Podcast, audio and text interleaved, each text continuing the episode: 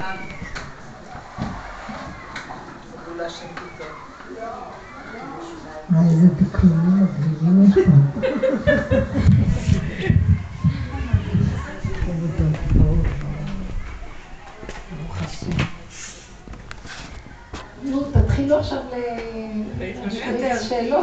אעשה עם כל התשובות שכבר יש לי לפני ששאלתי.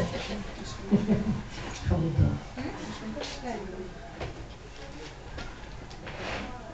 בכל אופן, אנחנו בדרך הזאת מגיעים לקו השלישי.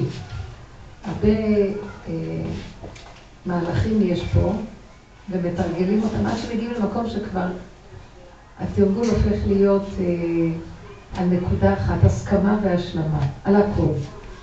אין, אין, אנחנו רוצים לרדת מהמאבק ואנחנו רוצים לרדת מהעבודה, שכבר לא תהיה עבודה, אבל בשביל זה צריכים לעשות הרבה עבודה, שבסוף כבר לא תהיה עבודה. מבחינת היום השבת, שאנחנו נגיע למקום ש...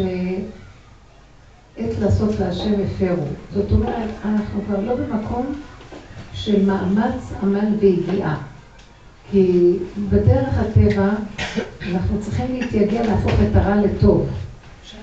צור מרע ועשה טוב. בדרך העבודה שלנו אנחנו הופכים להיות טוב, אבל עדיין הרע מרגיז אותנו, אז אנחנו צריכים כל הזמן להילחם עם הרע, ואז אנחנו כועסים על הרע. ואנחנו מאשימים את השני שהוא הרע. או את האירוע, או את, הש... את, ה... את המציאות של העולם. והצד השלישי, הצד השני של זה, זה להאשים את עצמנו. זאת אומרת, לדון את עצמנו, לשפוט את עצמנו, לבקר את הנקודה שלנו, ואז לראות את השלילה של עצמנו, לא את הטוב שלי ואת השלילה של השני, אלא את השלילה של עצמי. בוא נגיד, במקום להגיד הנקודה החיובית, כמו שאנשים מדברים, אנחנו דיברנו הרבה על הנקודה של לחפש את יסוד הפגם. יסוד הטבע שבאדם ולהודות באמת שהוא תקוע כי שולט בו הטבע. מה זה הטבע? זה אסכולת הטבע, זה פסיכולוגיית הטבע, החשיבה הזאת של המסכנות והנרגנות והדרישות והציפיות והדמיונות והפרשנויות של החיים וכל מה שאנחנו קוראים לזה. והצד הזה של ההתבוננות הפנימית זה תהליך מאוד ארוך, הוא מחולק גם לשתיים. או שאני מתגברת על עצמי, שאני לא אהיה שלילית, או שאני מתייאשת שאני לא יכולה להתגבר. הצד האחרון שאני מדברת עליו עכשיו, יותר בשיעורים, זה ממש גילוי חדש, גילוי הוויה, מתגלה בקו האמצע. אין לי כוח כבר לעשות שום מלחמות ומאבקים, כי אין לדבר סוף. זו תוכנית שהיא בעצם מעוותת, לא יוכל לתקול. לא נוכל לתקן את הפגמים שאנחנו רואים, להאשים את השני, ודאי לא, גם את עצמי כבר אני רואה אין לי כוח לעמוד בזה, כי במילא זה חוזר לעצמו שבשוב אומנם זה מתקטן והולך, הדמיון הולך ונהיה קטן, אז גם הטבע הולך ונהיה קטן, הקלקול, עד שאנחנו מגיעים למקום שאנחנו מוכנים לכל דבר שיש ולהגיד, אז ככה אני, אז זה מה ש... זה הכנעה, קבלה, השלמה, הסכמה. ככה זה, כן, ככה זה. עכשיו, כמה עבודה היא בככה זה. וזה לא דבר שאנחנו הרבה דיברנו עליו, אנחנו בשיעורים האחרונים קצת מכניסים אותו, והוא עדיין לא נתפס, וצריכים להתאמן עליו הרבה. זאת אומרת, שכל צד שאני רואה שיש לי איזה עצמות או צער או כעס או משהו, אני כנראה פספסתי את נקודת ההסכמה לדבר. כי אם אני קולטת, באה איזה ביקורת, ישבתי עם עצמי ואמרתי, אני כבר באמת על השני לא יורדת, לא מסתכלת על הפגם של השני, למרות שכלפי חוץ לפעמים אני למשל עם הילד, אם הוא קטן, הנכד, אז אני אגיד לו כך וכך לחנך לצורך חינוך, אבל באמת, באמת, אני רואה את עצמי כל הזמן. מצד התפקיד את אומרת לו דבר, אבל לא מצד שאת דורשת ממנו באמת באמת. אבל גם מצד הנקודה של עצמי, אז ישבתי עם איזה נקודה ואמרתי לעצמי, את לנצח תישארי ככה. כאילו, ביקרתי את הנקודה שלי באיזה דבר. ואז אמרתי לעצמי, היה לי לרגע כן, אז אני ככה אישה, כל הזמן אין תיקון לדבר, ובנושא של המיטות אנחנו תקועים ביסודות, זה... אחרי רגע פתאום הבזיקה לי מה... מהמדרגה שאנחנו עובדים עכשיו אה, עזרה, ואמרה לי, אז כן, אז ככה, איך שאני, זה בסדר גמור שאת ככה, כן, תאהבי את זה, תאהבי את עצמך, זה בסדר. זה כבר לא עצמי אפילו. התכונה הזאת בסדר. אל תנסי, כי את מבקרת את עצמך. תדעו, אין עצמי, וגם הביקורת כבר לא קיימת. כלום לא קיים. אז ככה זה בסדר, איך שזה היה. הביקורת הזאת שהייתה על עצמי כביכול. וברגע אחד הכל נעלם, והיה לי שמח מאוד בתוך הנפש. ממש. ויש מקום שאני מרגישה שאני צריכה, צריכים לתפוס את זה מהר, לפני שייכנס עצבות וכאב וכל הדבר, וישכנע אותנו באיזה, למה מותר לנו להיות בצער, או באיזה התייסרות של משהו. בדרך כלל זה בא מהביקורת. ביקורת הכוונה שאנחנו מתבוננים בעצמנו ורואים שחסר משהו. ברור שחסר, אנחנו כולו מציאות חיסרון, אבל החיסרון מושלם. איך שזה ככה, הכל בסדר גמור. אני רוצה שנדבר על זה. אני רוצה שניכנס בנקודה הזאת של קו האמצע, שזה מדרגה אחרת לגמרי כבר. זה גילוי הוויה, מתגלה הוויה. מאחורי הגבוליות של האדם, אם הוא מסכים למשהו איכשהו, הכל בסדר, מתגלה הוויה, והכל נעלם, נהיה בסדר. שקט. רגיעות. רגיעות וגילוי של איזה הערה, משתחרר האור הגנוז שנמצא בתוך המציאות של הטבע, שהוא כבול בתוך עץ הדת, בתפיסת עץ הדת טוב או עץ הדת רע. והביקורת שייכת לעץ הדת, הביקורת היא תכונה של עץ הדת, של המחשבה של הטבע של האדם. ובדרך כלל אנחנו מבקרים את השני. בעבודה שלנו אנחנו כל הזמן משתדלים להחזיר את הביקורת פנימה. וגם את הביקורת הזאת שעוד נותרה, אנחנו רוצים להעמיד אותה במקום שהיא לא שלנו, כלום לא שלנו פה. מה אתם אומרות על מה שאמרת? אני אתמול כל היום ביקרתי. בסדר גמור. בואי נגיד טוב. לפני שביקרתי, כאילו אמרתי, בואו, אני... ביקרת את כולם, כן? כן, חברה שלי שמה פאה, זה היה נראה לי כאילו מצחיק ולא קשור, וכאילו זה משהו חיצוני, כי זה לא טעם את מי שהיא.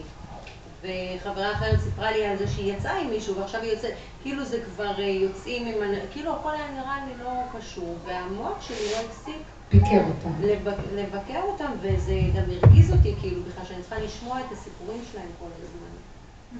ואנחנו נוסעות באוטו, אז כאילו אין ברירה, אז כולם עם הסיפורים שלהם, עד חולון, כאילו מזירו נסיעה ארוכה, אחר כך בחזרה, ואז מעצבנת וראיתי שאני ביקורתית, ממש. עכשיו אני מספרת למיכל את כל זה, כי אנחנו כאילו מדברות על הדברים, אבל אמרתי, יו, אז אני גם מרחמת כאילו על, על מה שזה, אבל אני מנסה כאילו למסוק אותה עבודה, אבל האמת היא שאני ביקורתית, כאילו, ולא ידעתי את זה. אז רגע, התכונה שאני ביקורתית, קודם כל, אין, אין אני כזה, זו תכונה של עץ הדת, זו ספרייה כזאת. הספרייה יש לה ערכים, ויש ערך כזה לעומת ערך כזה. אז עכשיו יש לך יחסיות שאת יכולה מתוך זה לבקר את זה. כי ביקורת צריכה שני דברים לפחות, כן? כן. מה תבקרי? דבר ש... אז את מבקרת. עכשיו, בואו נעזוב את הספרייה, ונגיד ככה, נסתכל על כל הספרים, ונוריד את הפרשנות, ונגיד, הכל בסדר. מה דעתכם? זה בסדר שהיא שמה, נניח יבוא לך קטע ויגיד, מה זה הפאה הזאת? ופתאום תעצרי, תשאפי לכנוס פנימה, לא להיות עסוקה בפאה שלה ובה, תשאפי להיות עסוקה בלהביא את עצמך למדרגה השלישית, להביא את הנקודה שלנו ליסוד האיזון המרכזי. אז תראי את עצמך, מבקרת, תגידי, אבל לא יצא לי כלום לבקר אותו או לא, אבל לעומת זאת, אם אני, אם אני אסכים עם זה, בואו נשים את הדגש על הסכמה, שכל מה שיש לנו, שאנחנו רואים בעולם, הוא שלילי לנו, גם החיובי, לא חשוב מה, נסכים להכל. בדרך כלל זה לשלילי. הבנתם מה אני מדברת? הסכמה. נסכים שביקרתי, לא תסכימי, תסכימי שהיא שמה פאה ואיך שזה ככה זה בסדר גמור. היא שאלה אותי אם זה יפה. זאת המחמאה. זה מלכות. והסתכלתי עליה, אמרתי תראי, המטפחת, הייתי צריכה בזה, אבל אמרתי לה שאני לא אוהבת. כאילו, זה כן צריך להתנהל מול זה, ו... פתאום הכל צף לי, כולם הרגיז אותי. אתם מבינים מה אני מדברת? אני מדברת לכנוס מדרגה יותר פנימה ולעזוב את העולם. גם ככה אנחנו הולכים ועוזבים את העולם, אתם לא רואים? פחות אנחנו קשורים מהעולם, עם החברויות, עם מה יש לנו להגיד. אנחנו בעולם, אבל פחות. עכשיו, מדרגה יותר עמוקה של פחות עולם. שאיך שהעולם ככה הוא מעוות, חבל לבקר אותו, כי זה דמיון שאפשר לתקן, אי אפשר לתקן כלום. בוא נגיד, מה יועיל אם אני אגיד לה עם הפאה הזאת ככה או לא ככה, זה בסדר ככה. שימי לב על נקודת הביקורת ותשימי דגש על כך שאת לא רוצה להיות במקום הזה של הביקורת. לא חיובי ולא שלילי, את לא רוצה ביקורת. הביקורת היא יסוד ההשקפה, היא יסוד הקליפה של המוח, קליפת הדעת. ואנחנו רוצים לרדת מקליפת הדת ולהגיע למחשה, למוחשיות ולעכשוויות של ההוויה כאן ועכשיו. האור הגנוז מתגלה שם. אם אני, בוא ניקח, נקודה, פחד, אדם פוחד, נכון? אז הפחד שלו אוחז בו. בוא נסתכל עכשיו לא על מה שהפחד, אם את, זה צריכה להיות עבודה דקה, להכיר שעכשיו את מפחדת. עכשיו שאת מפחדת, מיד הפחד עושה משהו. מה, דמיון מתרחב, ומה יהיה, ואיך יהיה, את כבר לא יכולה לעבוד את מה שאני מדברת. כשאת רק מזהה את הפחד, תראי כמה שאת מפחדת מהפחד, ובאותו רגע תסכימי לפחד. תסכימי לפאה, תסכימי לפחד, תסכימי לביקורת. תסכימי לזה שאת מבקרת. תסכימי להכל. תגידי, נכון, אני כזאת וככה זה. בלי אז מה יהיה, לא יהיה, כן יהיה. קודם כל תסכימו. כן. הרבנית? להסכים. הרבנית? כן. אני נורא מזדהה איתה, גם אני מרגישה בזמן האחרון שאני ביקורתית. שמה? שאני ביקורתית. ואני... לא הייתם בשיעורים הרבה זמן. יכול להיות. לא, מה שקורה בעבודה הזאת, אנחנו רואים את עצמנו בעין יותר ברורה מה שפעם. נכון. תמיד היית ביקורתית, עכשיו את רואה את זה, ועכשיו אני רואה את זה. כי אני רואה גם שקוף, כאילו, שיש פערים בין מה שהיא, כאילו, רוצה, אבל כל החיצוניות, כאילו, הפאה לא קשור. נכון. אז כן, זה... כי אנחנו עסוקים עדיין בעץ הדת, זה טוב, זה רע, זה נכון, זה לא, יפה, היא לא יפה, הייתה צריכה לעשות את זה, לא צריכה לעשות. אני לא רוצה להיות עסוקה בהם. נכון. אני רוצה עכשיו לראות שהביקורת הזאת מפריעה לי לחיות עם ההוויה. את זה אני רוצה לשים לב. אז הביקורת עכשיו שבאה לי, היא סיבה להשבית אותה. איך אני עושה ממנה עבודה להוציא ממנה הוויה, לא איך אני מאמינה בה והולכת להסביר לשנייה שהפאה שלה לא לעניין. אבל אם את לא מסבירה וזה רק נשאר בתוכך, זה גם מעצבן. אם אני לא מה? כאילו אם אני לא אומרת את זה, אבל אני... לא, את לא אומרת למה? אם אני לא אומרת לה בפנים. תקשיבי לי, את כבר רצת עליי, את לא מבינה אותי, את עושה מהעולם מציאות, נשאר לי בלב, נשאר לי בלב. לא, לא מספיק שהיא מרגיזה אותך, גם את לקחת אותה לחדרי חדרים ואת הולכת לישון איתה ולאכול איתה ולחיות. תפסיקי כבר, מה יש לך ממנה? תזרקי את העולם מעצמך. לא הבנת את השאלה שלי. הבנתי. מה הבנת? שאת אחוזה בדמויות כבר בתוך הנפש. אני מדברת על מדרגה שכבר את רואה שאין לך מהם כלום, תרפי. את אומרת, לא, אני עוד הולכת לישון איתה במחשבה שלי. בשביל מה את מכניסה אותה כל כך פנימה? מה אכפת לך ממנה? אני לא סתם צועקת, אני אוהבת אותך מאוד, ואני לא צועקת עלייך, עליי. לא, יש עוד לא. כאלה שאכפת לי, לא למשל עם הילד שלי, לי אכפת לי מהבן שלי, זה מעצבן אותי, אכפת לי ממנו. אני פירקתי כל כך הרבה נקודות, וגם את הילדים פירקתי, אבל עכשיו הוא פרויקט של בזמן השידוכים, אז אני צריכה לפרק ואני מפרקת אותו עד שלא בא איזה נקודה שפתאום אני נכנסת לאיזה מסכנות עצמית כזאת, בגללו. עם עצמי לא הייתי נכנסת, אני, אני גבר, עם עצמי לא אכפת לי. אבל כשזה פתאום מגיע אליו, משהו נראה לי נתקע לו, כאילו. אז אני נכנסת למין, אני אומרת לעצמי, תעזבי אותו. ואז אני באה לשם ואומרת לו, כן, אכפת לי ממנו, תשחרר אותי ממנו, כמו שאכפת לך, כמו שלשכינה אכפת מהבנים שלה, מהילדים שלה. כמו שאכפת לך מעם ישראל, צר לך. בכל צר הטעם לא צר. אבל תשחרר אותי מזה. אז אני רוצה לשחרר, בעיקרון אני רוצה לשחרר את כל הצער. לא מוכנה. אז ההסכמה היא דבר מאוד חשוב. יסוד ההסכמה, הוא מביא אותנו להרפייה ולעזוב אחיזות של העולם. תבינו מה אני מדברת. יסוד ההסכמה הוא ממש ממש, הפתח זה השער להשם. זה השער שדרכו מתחילים לגלות יסוד הוויה. מה הכוונה? בשנייה שהכל יכול להתהפך. אז עכשיו העצבות גונבת אותי על הילד, או על החברה, או על הסוד, או על כל דבר אחר, לא חשוב מה. וזה איך שהיצרה גונב אותנו. לא, תחזרו, תהיי מכווננת ותגידי, לא היא ולא אף אחד. למה אני צריכה בכלל לחשוב עליה? אני צריכה לעבוד על הנקודה שקשורה, שהיא הייתה רק סיבה לגלות לי אותה. זה הביקורת, זה החרדה, זה הצער, לא חשוב מה. הוא היה רק סיבה לעורר לי נקודת חולשה פה. את זה אני צריכה, לא אותו, את הדמות. הבנתם? לפרק את הדמות, לזרוק. אנחנו מתעלקים על הדמויות. הרבנית, לא הבנתי מה את מתכוונת לשחרר את הדמות, מה הכוונה? כאילו... את אומרת על משהו שהפריע לך אצל מישהי, נכון? לא, זה לא. מה? על מה?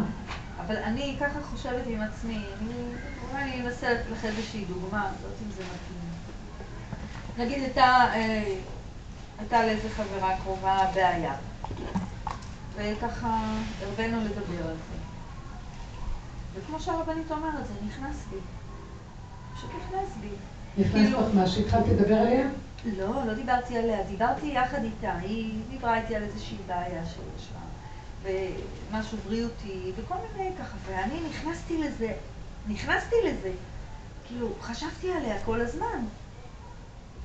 ואחר כך הרגשתי מאוד לא טוב, כאילו, פיזית, והיה לי לא טוב. נכנסת לדמיון של זה. נכנסתי לדמיון של זה מאוד מאוד אוקיי. חזק, אה, והרבה מעבר לזה. כאילו, הרבה מעבר לזה. אז צריך להיזהר, אתם רואים? ממש צריך להיזהר. כאילו, זה היה ממש מסוכן. שחררי אותה, תשחררי את הסיפור, תשחררי. מאוד מאוד זה להיזהר. היה מאוד מסוכן. ועכשיו תדברי, תוציאי את זה בריאותית. תגידי, תדברי. אבל יש נקודה בתוך כל זה. תסכימי שאת אחוזה ומפנימה. תסכימו לנקודה ש...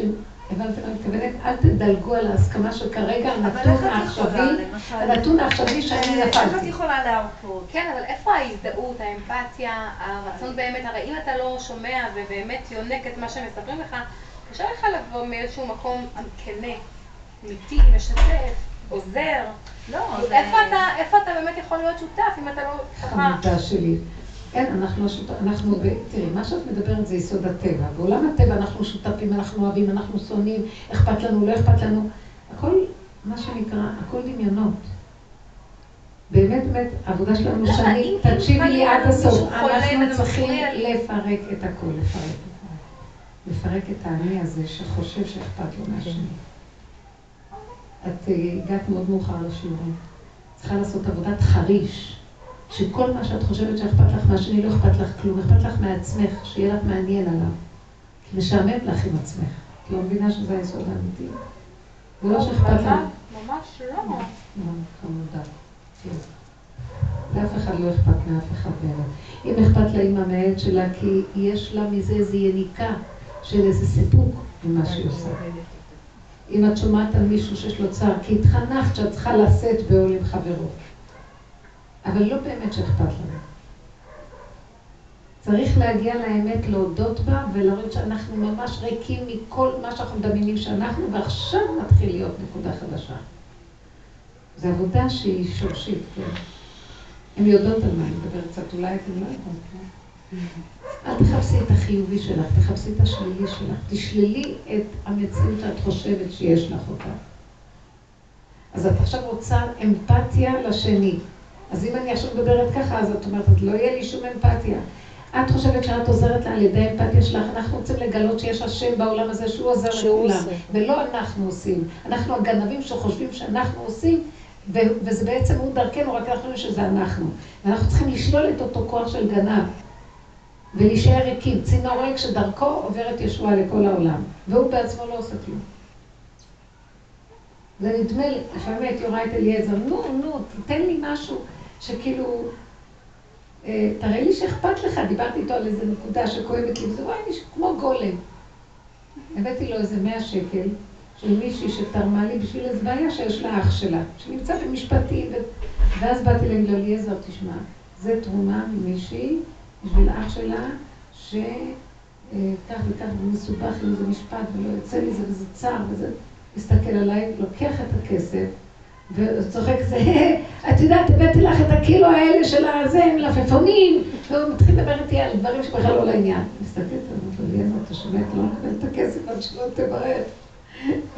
אז הוא אומר, טוב, טוב, אבל את מבינה מלפפונים וזה כאילו הוא לא שומע, לא רואה לו כלום. גולם, ראיתי גולם מולי. אני בטוחה שמספיק שרק כשדיברתי את המילים, והוא קיבל את הכסף שכבר תהיה ישועה. קשה לנו להבין את זה, אנחנו בתקשורת של הנורמה. נורא אכפת לנו אחד מהשני, ו- ו- ואנחנו כותבים ספרים ועיתונים, ונורא אכפת לנו אחד מהשני, אכפת לנו להרוויח את הכסף של העיתון. אכפת לנו שנהיה מפורסמים בספר שכתבנו. ואכפת לנו מהשני באמת. באמת נראה, כי חינכנו את עצמנו לחשוב בהדמיה כזאת. אם האדם מגיע לאמת והוא צועק להשם, איזה בן אדם יצרת בעולמך שלא אכפת לו מכלום, ובסוף הוא גם מקבל את עצמו שגם באמת באמת מפסיק כבר להיות כאוב הזה גם, כי באמת לא אכפת לו מכלום. אם הוא מסכים למהלך הזה, מגיע לו אור אחר, חדש. הוא נהיה צינור שדרכו עובר מי שבאמת אמר והיה עולם, והוא מסדר את העולם שלו. הבנתם מה אני מדברת? זה קשה לנו להבין את זה. כי אנחנו חיים בהדמיה של אני פועל, אני עושה. מה אנחנו עושים בשלום? זה לא מודעות עצמית. זה מודעות להכיר כמה אנחנו תקועים בגניבה הנוראית של עץ הדעת של האני שלנו. אז או שאנחנו מבקרים את השני, או שניפול על עצמנו, כאילו שאני קיים. אז השני לא קיים ואני לא קיים. כי אם אין אתה, אז גם אין אני. אז בהתחלה אין אתה, אני כבר לא מבקרת אותו, אבל את עצמי אני כן. אז גם עצמי בסוף אני מגיעה למקום, ואז מתחילים להסכים לעקוב. אז זה המקום שדיברנו על ההסכמה. שמה? על ההסכמה, להרפות. ככה זה, ככה זה, ככה זה. זה נכון, ככה בראת אותנו, זה המציאות שלנו. אין כאן כלום בעצם. הסכמה על זה שאני ביקורתי. זה הכל פרשנות. איך? הסכמה על זה שאני כזו גם? שאני? שאני ביקורתית? כן. באותו רגע? כן. לא רק שאני ביקורתית, הסכמה שכן, וגם לא לתת לזה ממשות טוב, אני ביקורתית. כן, כן, נכון, הכל נכון. אין, אין לזה ממשות. ברגע שאתם מסכימים, זה נעלם. נורא מעניין. אתם שמות לב מה אני מדברת? אני שמה לב שיותר קל לי להסכים כשאני עם עצמי, אבל כשאני מול מישהו אחר ויש איזה מתח עדיין, זה יותר קשה. זאת אומרת שהמציאות שלי, אני יכולה כבר, אני כבר במקום שאני יכולה להסכים לפגמים שלי. פעם היה לי גם עם עצמי, זה הכל קשה כאילו, אבל כשזה פוגש את השני... מה זה פוגש את השני למשל? אה, נאמר, אני... כש... נגיד הייתה איזו חברה קרובה, קרובה גם שפתאום אה, לא יכולתי לסבול אותה. חברה ממש טובה שלי. היו איזה שבועיים שפשוט הרגיזו אותי בכל דבר. ניסיתי להתחמק ממנה וזה, וכאילו קיבלתי את זה. הסכמתי לזה. הסכמת שאת לא סובלת אותה. אולי לא מספיק. לא כעסת על עצמך שזה ככה, הסכמת שזה ככה. כאילו- אל תייחסו לעצמכם את הדברים, ככה זה. אתם יודעים מה זה ככה זה? אני פותחת לכם פתח נוסף, חדש, שלא כל כך דיברנו עליו, כי תמיד היינו עסוקים, אם לא אתה, אז אני. לחזור לעצמנו ולצמצם צמצום אחר צמצום את התכונות, ולקחת אחריות שזה אנחנו וזה לא השני, אבל גם אנחנו לא קיים. כלום לא קיים. רגע, אני אתן לך דוגמה אחרת יותר. היה איזה קטע של מתח בבית ביני לבין בעלי, וכבר הסכמתי בראש עם כל התסריטים. אחרי שנים שכבר זה קורה, אז קצת מסכימים. שטוב הוא יעזוב אותי, טוב משהו, טוב, טוב, טוב, טוב. אבל במתח הזה, שהרגשתי שאולי זה משפיע על הילדים באיזשהו אופן, עם זה היה לי קשה להסכים. כן. עם המציאות שהיא עדיין, כן, וזה שעדיין עכשיו באמת יש פה איזו תחושה שהיא לא נעימה. אז יש לך כאבים למה הילדים סובלים מהתחושה הלא כן. נעימה. אז מה עכשיו את אומרת? איך נסכים במקום הזה? איך נסכים? נסכים לא, לא שלילדים יהיה תחושה לא נעימה, נסכים שיש לי כזה צד שמרחם על הילדים, שלא רוצה שיהיה להם תחושה נעימה. תסכימי על הצד הזה שדואג לעוד משהו חוץ ממך, מבינה? זה כמו שהיא אמרה, שהיא כן אכפת לה מהשני. כן. תסכימי שהשקר הזה שאת מספרת לעצמך סיפורים, שאכפת לך מהילדים. אתם לא מבינים שלא אכפת לנו מאף אחד? באמת שזו האמת? אם אכפת לנו, זה הנקודה האלוקית שבתוכנו אכפת לה, אבל לא מצד הטבע של האדם משהו. אתם מבינים? יסוד האדם, האדם הוא זאב. הוא עץ בודד בשדה. הוא נגוע עם עצמו והוא אוהב את עצמו. היסודו של הנגיעות שלו זה תכונותיו, והוא מייפה אותה מסביב כל הזמן. מה? אבל אימא לילדים שלה, מה קרה לך? מה זה זה? מה, אימא לא אוהבת את הילדים שלה? וואלה, אנחנו פה כולנו מוסרות נפש עליהם. איי, זאת הטעות. בסדר, זו הטעות, אבל... זאת הטעות, אנחנו לא... את לא נעצרת להכיר. קחי את זה ותעלי להשם שזו הטעות, למה אני נהרגת? אז אני אומרת, נכון, כי גם אתה נהרג על הבנים שלך. כאילו השכינה. אני נהרגת כי אני אוהבת, מה? אני לא יכולה להגיד שאני לא אוהבת לא, לא, לא, לא. לא כי את אוהבת. כי השם נתן לך תכונה באימהות. ואימא רחמניה גם בישלה את הילדים שלה בסוף, את מבינה? זה נדמה לנו, כי יש לנו את הדבר והיפוכו בתכונה, זה עץ הדעת טוב מרע, זה לא בא מאמת. ואת זה אני רוצה לבטל. את השקר שנראה לו לרגע חיובי, אחר כך הוא יכול לתת לילד פליק אכזרי, ואין כאן שום אהבה ורחמנות. אז הנקודה הזאת אני רוצה לשרש אותה. אז בואו נודה שכן, יש לי תכונה כזאת. אז מה עכשיו אכפת לי שהם לא יקבלו את הכאבים? כי זה הדמיה שלי, שאני שומר על הילד ואני דואג לו שהוא לא יקבל את הכאבים. והאמת, אני רוצה להגיד לכם, יש סוד בדבר. כי השכינה, השם שם אותה איתנו בגלות, והיא שוכנת איתנו בגלות, בכל צרתנו לצר. השכינה. ועד שאנחנו לא נקום ושנפסיק שיהיה לנו צער, גם לה לא יהיה הפסק לזה. גאולה לא יכולה להיות. עד שהיא לא תפסיק להיות בצער על הבנים שלה, הבנתם? אז אנחנו צריכים להתחיל את זה. כי אם לנו צער, גם לה צער. ובגאולה אין צער בכלל. אז איך היא תפסיק להיות בצער? כשאנחנו נפסיק להיות בצער. איך אנחנו נפסיק להיות בצער? שתתחילי לראות את האמת שלך, את לא אכפת לך מאף אחד כלום. סתם מדומיינת שאת בצער. אז תגידי, כלום לא שלי פה. וזו ההסכמה שאני מדברת עליה. זה התהליך האחרון, תסכימו שהכל כאן שקר והדמיה. ותגידי, נכון, זה מה שאני. תפוקה. אף אחד לא אוהב להגיד, אף אמא לא אוהבת לחשוב שהיא כזאת אכזרית. האימהות, אין דבר יותר אכזרי ממנה. למה? כי היא לא עושה את זה בשביל הילד, היא עושה את זה בשביל האימהות שלה. האימהות שלה צריכה את הקשר עם הילד. אתם מבינים? זה לא הילד. כי יש אימהות שהן נולדות ואין להן תקועה את הקשר של האימהות, הם יכולים להזניח את התינוק. יש כזה דבר. אימהות שנולדות נטולות רגש לילד. או, אימא, או קחו את האבות, האבות יש להם צד יותר זכר ולא אימהי. הם לא אכפת להם מהילדים כמו לאימא. זה בגלל תכונה. אז תגידי, זה לא יפה מצד אבא, איזה מדרגה יש לו שלא אכפת לו מהן שלו? מה זאת אומרת? אז הכל זה רק תכונות? התכונות, הכל תכונות? שהשם נתן כדי שיהיה קיום בטבע, אם לא הילד הזה לא יגדל, שמי יסתכל עליו? אז מה זה אימא? תשאירי תינוק אצל אבא, הוא לא יכול לזכור שצריך לאכול ואכפת לו וצריך... אין לו את התכונה הזאת, והילד, והאבא יש לו רחמים על הילד גם, אבל אין לו את התכונה כמו שיש לאמא. הנה הוכחה של תכונה. איך ראיתי גם לאחרונה, אני, קשה לי לשים גבולות לילדים. תמיד, אני כאילו רחמנית. ואז לאחרונה אני רואה שהילדים שלי גדלים, שזה לא טוב להם, ואני כאילו, השם נותן לי את ההבנה הזאת של הגבול. ואז בדיוק בשבוע האחרון, כאילו היה לי קשה לעשות את זה, כי מה שעלה לי, אז זה כאילו, זה מרחיק אותו, הוא לא יאהב אותך עכשיו כמו שהוא אוהב אותך, זה כאילו בשבילי. נכון. את אומרת, אם אני לא אחייך, לא הייתי לו זה, הוא לא יאהב אותי. כאילו, וזה היה כל שני מאוד פעמים. תת מודע כזה. זה לא היה במודע, זה היה ממש התנהגות רגילה שלי של ככה, שזה, ככה הייתי. יש לי איזו נכדה שהיא, היא, יש לה צד כזה שהיא לא, בתוך עצמה. ו, ואני בתור סבתא רוצה להתקרב אליה. ואז אני עושה, אני עושה משחק כזה להתקרב אליה. אז היא כל הזמן אומרת לי, די, כאילו. יום אחד החלטתי, היא מרגיזה אותי ברמות. היא לא יודעת לשחק אותה קצת, מעצבן, שתשחק אותה קצת סבתא, נכדה. החלטתי, יום אחד הגאווה שלי נפגעה. והחלטתי להתחיל להתנהג בדיוק כמותה. לא אכפת, כאילו, מה, אין לה רגש בסבתא? מביאה לה מתנה, מביאה לה ממתק. אין לה רגש אליי? את יודעת מה? גם לי לא יהיה רגש אליה. אז כאילו, סבתא, כשהיא רוצה משהו, סבתא, יכולה לי כזה.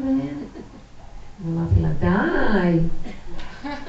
כמו שהיא עושה, מאותו רגע השתנו העניינים. היא הבינה אותי הכי טוב, ותקשרנו הכי נכון, בלי שום כחל וסרק. זה היה משהו מאוד מדהים, ראיתי איך היא הגיבה לזה נורא יפה, פשוט. כאילו, הדי שלה היה בשביל, די למשחקים. תהיי מה שאת, לא, את לא סובלת אותי, אז למה את, אני לא סבלתי אותה באמת. את לא סובלת אותי, אז למה, למה את... אה, משחקת אותה. כן. כן. ילד מרגיש. אז ראיתי, ברגע שהחלטתי שאני אתנהג בישרות פשוטה, איך שאני מרגישה, התחברנו ברמות, ממש, היא כל הזמן רצה אחריי. ואז ראיתי שהיא הייתה כנה עם הנקודה שלה, ולא, זה לא נכון שנכדה צריכה לאהוב את הסבתא, וסבתא צריכה לאהוב את הנכדה. יש רגע שהשם יכול לחבר. כאשר הבן אדם יודע שהוא לא, וזהו. ושם התחברנו. אתם מבינות? לא הולך עם טייפ כזה, זה לא יפה שנכדה לא קניתי לה, לא הבאתי לה, לא זה, אז בואו נשחק אותה כדי שיהיה לנו קשר. תמיד הנקודות צריכות להיות פשוטות, וזה מאוד מאוד עוזר לשחרר בחשבונות רבים, עם הילדים, עם הכל, עם הכל, ולהשאיר את הכל פתוח. ולפי סיבות לעבוד. שכל קר ופשוט. אפילו לא שכל, זה מציאות אמיתית. רוצה לסגור את זה. מציאות אמיתית פשוטה של, אה, של כאן ועכשיו, בלי נגיעות, בלי מחשבות, בלי מה יצא לי מזה ובלי חינכונים, חשבונות רבים שאת כבר איבדת את הסיבה מדוע. אבל מי שרוצה את האמת יקלוט אותה. במקום הזה תתחילו, אז עכשיו אני אומרת, תעזבי את זה, תסכימי קודם כל שאת כזאת. כל דבר שאתם רוצים לשנות, קודם כל צריך להסכים. אתם מבינות מה אני מתכוונת להסכים? להסכים, אני תקועה, כן. ב, ב, אני תקועה במבנה של העולם, איכשהו, עם החשבונות הרבים שלו. אבל זה לא אני, זה לא שלי, לא רוצה כזה דבר, אני נכנסת יותר ויותר פנימה. אתם מבינות מה אני מדברת? אולי זה קצת קשה. אני ראיתי אתמול בנסיעה, תוך כדי זה, אז הדברים קרו, כאילו היא החליפה מילה ואני החלפתי מילה, וראיתי איך אני נותנת לעצמי חופש עם הפה שלי גם כן, אה, להגיד דברים. וראיתי איך היא גם כן נדלקת, ומשהו פתאום באמת בא ועצר את זה. באמת, איזשהו כוח ככה... יפה. בא ועצר את זה, ושנינו קיבלנו מידה כזה והכל היה... זהו, אני אומרת לכם, מופיע קול שלישי, מופיע עכשיו השם, יש גילוי של אותה הוויה, זה גילוי בטיפה של האור הגנוז. כן. פשטות, אין שכל, אין הבנה, אין השגה, יש השגחה והיא מסדרת את הדברים. מה דעתכם? במקום שאני אהיה זאת שמסדרת, אני אהיה זאת שמרגישה לשני, ואני אהיה שאכפת לי, יותר טוב שהוא יסדר את המסכן הזה שעכשיו יש לו איזה בעיה, ואני מה, מה עם האמפתיה שלי אני יכולה לעשות לו? נכון, זה תומך, אבל ריק, אין, אין בו ישועה באמת. האדם אין לו ישועה. מה יעשה לי אדם? השם לי בעוזריי, כן? האדם רוצה להידמות להשם, אז הוא משחק אותה כאילו הוא יכול, הוא השם, וייתן כאלוקים. ואילו באמת, באמת, בוא נודה באמת. אנחנו יכולים להיות מקסימום צינור שהאלוקות זורמת דרכו. והמוח זה הגניבה של הדת הזאת ש, של האני. בוא נוריד אותה. אז אי אפשר להוריד אותה, ההורדה שלה היא עקוב אחור, אחורה. זאת אומרת, התנועה שאת עושה ככה צריכה לפרק ככה, לפרום, לפרום. אה, אני רואה שאני ככה, זה סתם שקר, אני לא באמת אכפת לי. אבל את יודעת, כן. מרגישה שאולי באמת, מה שאמרת בהתחלה, שעם עצמנו, אחרי שעברנו כל כך מהפגמים שלנו ונקטשנו, אז יש איזה משהו שיותר מסכים. מסכים, טוב, אני כזאת. מסכים לתסריטים לגבי עצמי, מסכים לתקיעות שלי, אבל באמת, עכשיו שדיברנו, אני רואה שלגבי הילדים, יותר קשה, אתה באמת, אה, אתה קרוב אליהם, אתה מפחד שהם יעברו דברים, אז יותר קשה להסכים שאולי גם להם, חס ושלום, זה לא, כי כשאתה מסכים לגביך על התקיעות, נכון, כאילו יותר קל לנו לעבוד עם הנקודה שלנו, לשחרר את הילדים, זו עבודה יותר קשה, כי זה, הלבישו עלינו שני בגדים. כאילו, גם תפקיד עליהם, תפקיד עם האני שלי, וגם תפקיד שאני אימא שלהם. אז זה שני, זה מהלכים יותר קשים לפרק. לפרק את האימהות זה שילוח הקן, זו מצוות שילוח הקן שהיא, שהיא המצווה הכי קשה בעולם. לשלח את האם ואת הבנים תיקח לך, למען יאריכון ימיך. אתה מקבל, מה זה יאריכון? אתה מקבל אור של אריך אנפין, אור של שכל גבוה, אור הגנוז נקרא אריך אנפין. זה נקרא אריכות ימים. זה מקבל דעת עליונה, אה? דווקא זה מעורר את מידת הרחמים. בדיוק. זה מעורר את מידת הרחמים. כמה שזה נראה אכזרי, זה מעורר את מידת הרחמים. כן, אנחנו בעצם מסלקים את הטבע, סלק את האם, את הטבע עם האדמה, סלק את הכוח של הטבע, שהוא חושב, הטבע של עץ הדת, המטריקס הזה, שכל הזמן הוא חושב, כמה אני טוב, אני אוהבת כולם, אני מאוד רחמן, אני מאוד זה. באמת כלפי חוץ, אני לא אומרת שאת משקרת, את לא יודעת עד כמה את משקרת. הבן אדם לא יודע. הוא כל כך מספר לעצמו סיפורים, המוח מספר לו שהוא קונה, גונב אותו לחלוטין, הוא לא יודע. וכל העבודה שלנו זה לפרט. ולהראות לנו שאנחנו משקרים לעצמנו. מצדיקים את עצמנו, מאשרים את השני, או שאנחנו מאוד, בייחוד בחיוביות, אנחנו גנובים על החיוביות של עצמנו. כל עבודתנו להפוך שליליות, לשלול את מציאות החיובים. וואי, זה קשה מאוד. אני זוכרת שהיו תקופות שקראו לי, שאמרו לי, את מדוכאה, את בדיכאון, רבנית, את בדיכאון, זו שיטה של דיכאון. נכון, זה לדכות את היש החיובי. עכשיו, זה לא דקות, זה לפרק אותו. לא מן הנמנע שלפעמים יש לך עצבות, ברור, ברור, כן? דוד המלך בוכה על זה. איך הוא אמר? דלפה נפשי מתוגה. בטח הוא עבר מהלכים קשים, כי זה לשחוט את האגו. זה קשה. מילא תשחוט את השלילי, אבל תשחוט את החיובי? אחרי שבאת עליו להיות חיובי משלילי, גם אותו אתה נדרש לשחוט? אין הדעת סובלת את זה, מה? אז מה יישאר לי אם אתה חיובי, אני אשחוט? תשאר ריק, ויתגלה בך הוויה, מה דעתך? יפה, וכל התכלית. הבן אדם לא מפרגן להוויה, העמלק שבתוכו, החשבונות רבים שלו, הישות שלו לא רוצה את זה. ולכן השלב הבא שאנחנו עובדים עליו, ושעבדנו מאוד למוסס, זה הסכמה. קודם כל הכרה, תכירי שאת גנובה לילד, אני גנובה לילד, אבל אני גם עייפה מזה. ואני אמרתי לכם חידוש מאוד גדול שמתגלה לי כל הזמן. שאני אומרת לעצמי, אכפת לך מהילד? אז אמרתי לו, אכפת לי מהילד ואני לא יכולה, לא יכולה לפרק את זה כמו שאתה כל כך אוהב את הבנים שלך ולא תעזור אותם בגלות, נכון? בכל צרתם לא צר. אז הוא מביא לי תשובה מאוד עמוקה. את יודעת שבכל צרתם לא צר, זה השכינה שהיא רובצת על בניה בגלות, וצר לה מהמצב שלהם, היא בצער איתם, אז הגלות לא נגמרת, כי זה מכיל את זה צער. ההוא מצטער, מצטער, ההיא מצטערת על ההוא שמצטער, שהם מצטערים, שכל הם מצטערים, הגלות לא נגמרת. אז מאיפה יתחיל להיפסק הצער הזה? לא מהשכינה, ממני. שברגע שאני לא בצער, גם היא לא תהיה בצער. מה דעתכם? אז פתאום אני רואה את עצמי, למה אני מצטערת עליו? קליפה גנבה אותי. בצער, כן. כאילו זה נעלה להיות בצער על הילד, להשתתף בעניינו. אז אני מביאה את זה להשם מדברת, ואחרי כמה זמן הוא שולח לי את הדיבור הזה. יאללה, תחפפי אותו ואותך ואת כולם. את לא מבינה שהשכינה לא תצא מהגלות הזאת אם אתם לא תוציאו אותה? יותר קל להוציא את השכינה מהגלות, מה שלהוציא אתכם מהצער, כן? יותר קל. כי השכינה היא נוטרל, אבל היא איתכם, אז היא מקבלת את הצבע שלכם. היא תהיה שמחים, היא תהיה שמחה איתכם. אין לה מגרמה. זה דבר מאוד עמוק להתבונן פה. אז תשלימו על הכובע. עכשיו, איך אני מפרקת את הצער? תשלימי שאני משלימה פתאום שאני דפוקה, שאני כל כך אוהבת את היגון, ואז היא מצטרפת אליי, שנינו מתבוססים ביגון ויש גלות. אז תסכימי שזה לא מצב נכון. את תצדיקי, לא, לא, בעצם תראו, וזה, אז מי יעזור לו אם אני לא אצטער איתו? תפסיקי את להצטער, גם הוא יפסיק להצטער.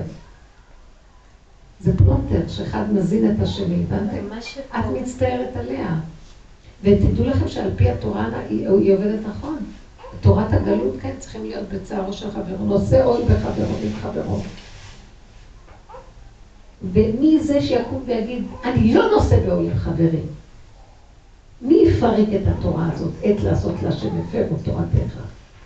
זה לא שאני לא רוצה לשאת בעול, את זה עשינו כל השנים, אני רוצה שיתגלה אור יותר גדול משאני אשא בעול איתו, ששנינו מתבוססים בעול שאף אחד לא יכול להקים אותנו. שיקום השם ויתגלה בעולמו ויביא לנו שמחה. אז בואו נפתח את הפתחים. איך הוא ייכנס? אם אני עוזר לו והוא עוזר לי, ואני עוזר לו והוא עוזר לי, ואף אחד לא עוזר לאף אחד, דרך אגב זה רק נדמה, שהוא ייכנס לו, בואו נכניס אותו. אז איך מכניסים אותו בזה שאנחנו לא? הבנתם? איך מכניסים את השם בעולם? אנחנו יותר מדי ישות חיובית פה. זה תורת הגלות. שתמר אמרה, אני לא רוצה להיות צדיקה יותר, לא רוצה כלום. אני רוצה ללדת ילדים. התחפשה והלכה לפגוש את הבנק הזרע. זה נשמע מוזר, לא? ככה זה נאמר, היא הלכה להתאבר, היא רצה להתאבר. את זה צריך להוריד מהקלטת. האמת כל כך פשוטה, אבל זה לא יפה להגיד ככה. כשהיא אמרה, די, אני נולדתי אישה, אני רוצה ללדת. מה הם שמים אותי מעוכבת, שידוך? ואוסרים עליי להיות עם אף אחד, כאשר הם בעצם מעגנים אותי. היא הייתה עגונה. אז כשהיא עשתה את הצעד הזה, היא פרקה דבר שהוא נגד התורה. כשהיא עשתה את הדבר הזה, התגלה אור הגנוז. משיח בא לעולם. היא הולידה את פרץ, שממנו יצא כל בית המלוכה. דבר מדהים. אז מה אנחנו צריכות לעשות? אני לא, לא יכולה לחכות את הדבר הזה, כי את האור הגנוז אי אפשר להביא בחקיינות. זה צריך להיות רגע של אמת. את צריכה פשוט להתעייף מהשקרים.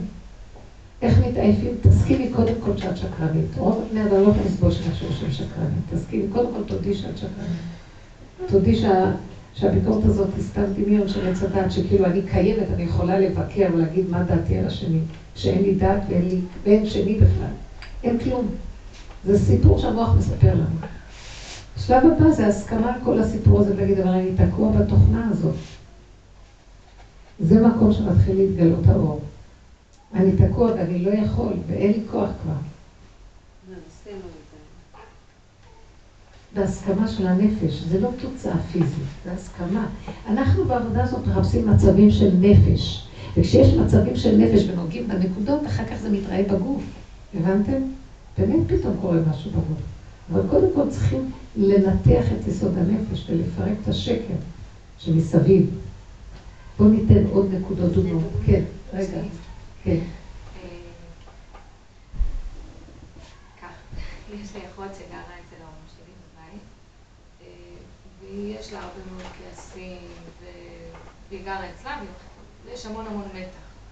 אז כל פעם שאנחנו מגיעים זה ככה הרבה, הרבה מתח וצעקות, אני יכולה לצעוק על הילדים שלי, בקיצור, כל פעם שאני מגיעה לשם, אני מרגישה שאנחנו נכנסים לאיזה... עכשיו, אני רוצה לראות את ההורים שלי, ואין איזה אפשרות של... אז תוך כדי שדיברת, אני ככה חושבת עם עצמי ואני אומרת, טוב, מה מפריע לי באמת? שלבעלי לא טוב. ואז הוא עושה לי פרצופים ולא נעים לו וזה וזה, בסדר, אמרתי, טוב, תתעסקי מזה. אבל אני שואלת באמת לגופו של עניין, שכשאתה עומד מול אדם, ש, ש, שמשהו בנפש לא תמיד יציב. איך אתה כאילו נשאר אה, שלב מול, ה, מול הסערה הזאת. נכון, כי לא צריכה קודם כל בנפש, להבין שזה מתחיל בנפש. שאת נותנת לאחותך ממשות. צריך להיות עייפים מהעולם. בנות, לא נמאס לכם מהעולם? למשל, את רואה שהיא מתנהגת לא טוב. היא לא, היא לא מציאות. אנחנו צריכים להבין שאת הכל מניע פה איזה כוח שמביא אותנו להתנסות על מנת לפרק את הניסיון ולחפש את השם שבתוך הניסיון. הוא לא סתם מביא לנו את הניסיון הזה, לא כדי שאת תסדרי את אחותך, כדי שתבדקי ותראי את עצמך. מה את רואה? את רואה כמה את אחוזה בחרדה ממנה. את רק מגיעה לשם, ואז זה רפלקס מותנה, את מפחדת, היא תתחיל להתקיף. ככה זה עובד. אז כאילו, את יכולה להיכנס, להגיד, היא לא קיימת, אני לא קיימת, אף אחד לא קיים פה. זה דמיון כל מה שקורה פה. להיות חזקה עם הנקודה שלך ולא לשים אותה כדמות עכשיו שאת הולכת לפגוש אותו, אוי ואבוי לי. כאילו היא לא קיימת. את מבינה? איזה פרצוף צריך להיות לך כשאת עומדת בסיטואציה כזאת?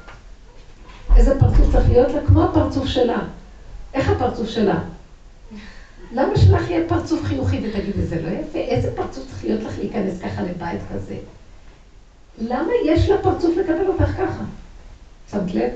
תעשי בדיוק כמוה, רק זה ירגיע אותה. כמו שעשיתי עם הנכדה שלי. כמו שעשיתי עם הילדה. אה? כמו עם הנכדה. דומה ודומה מתקן, מה יש לכם? אז רגע, מה השאלה אם צריך לעמוד? תיכנסי לבית ככה, עוד פעם את פה.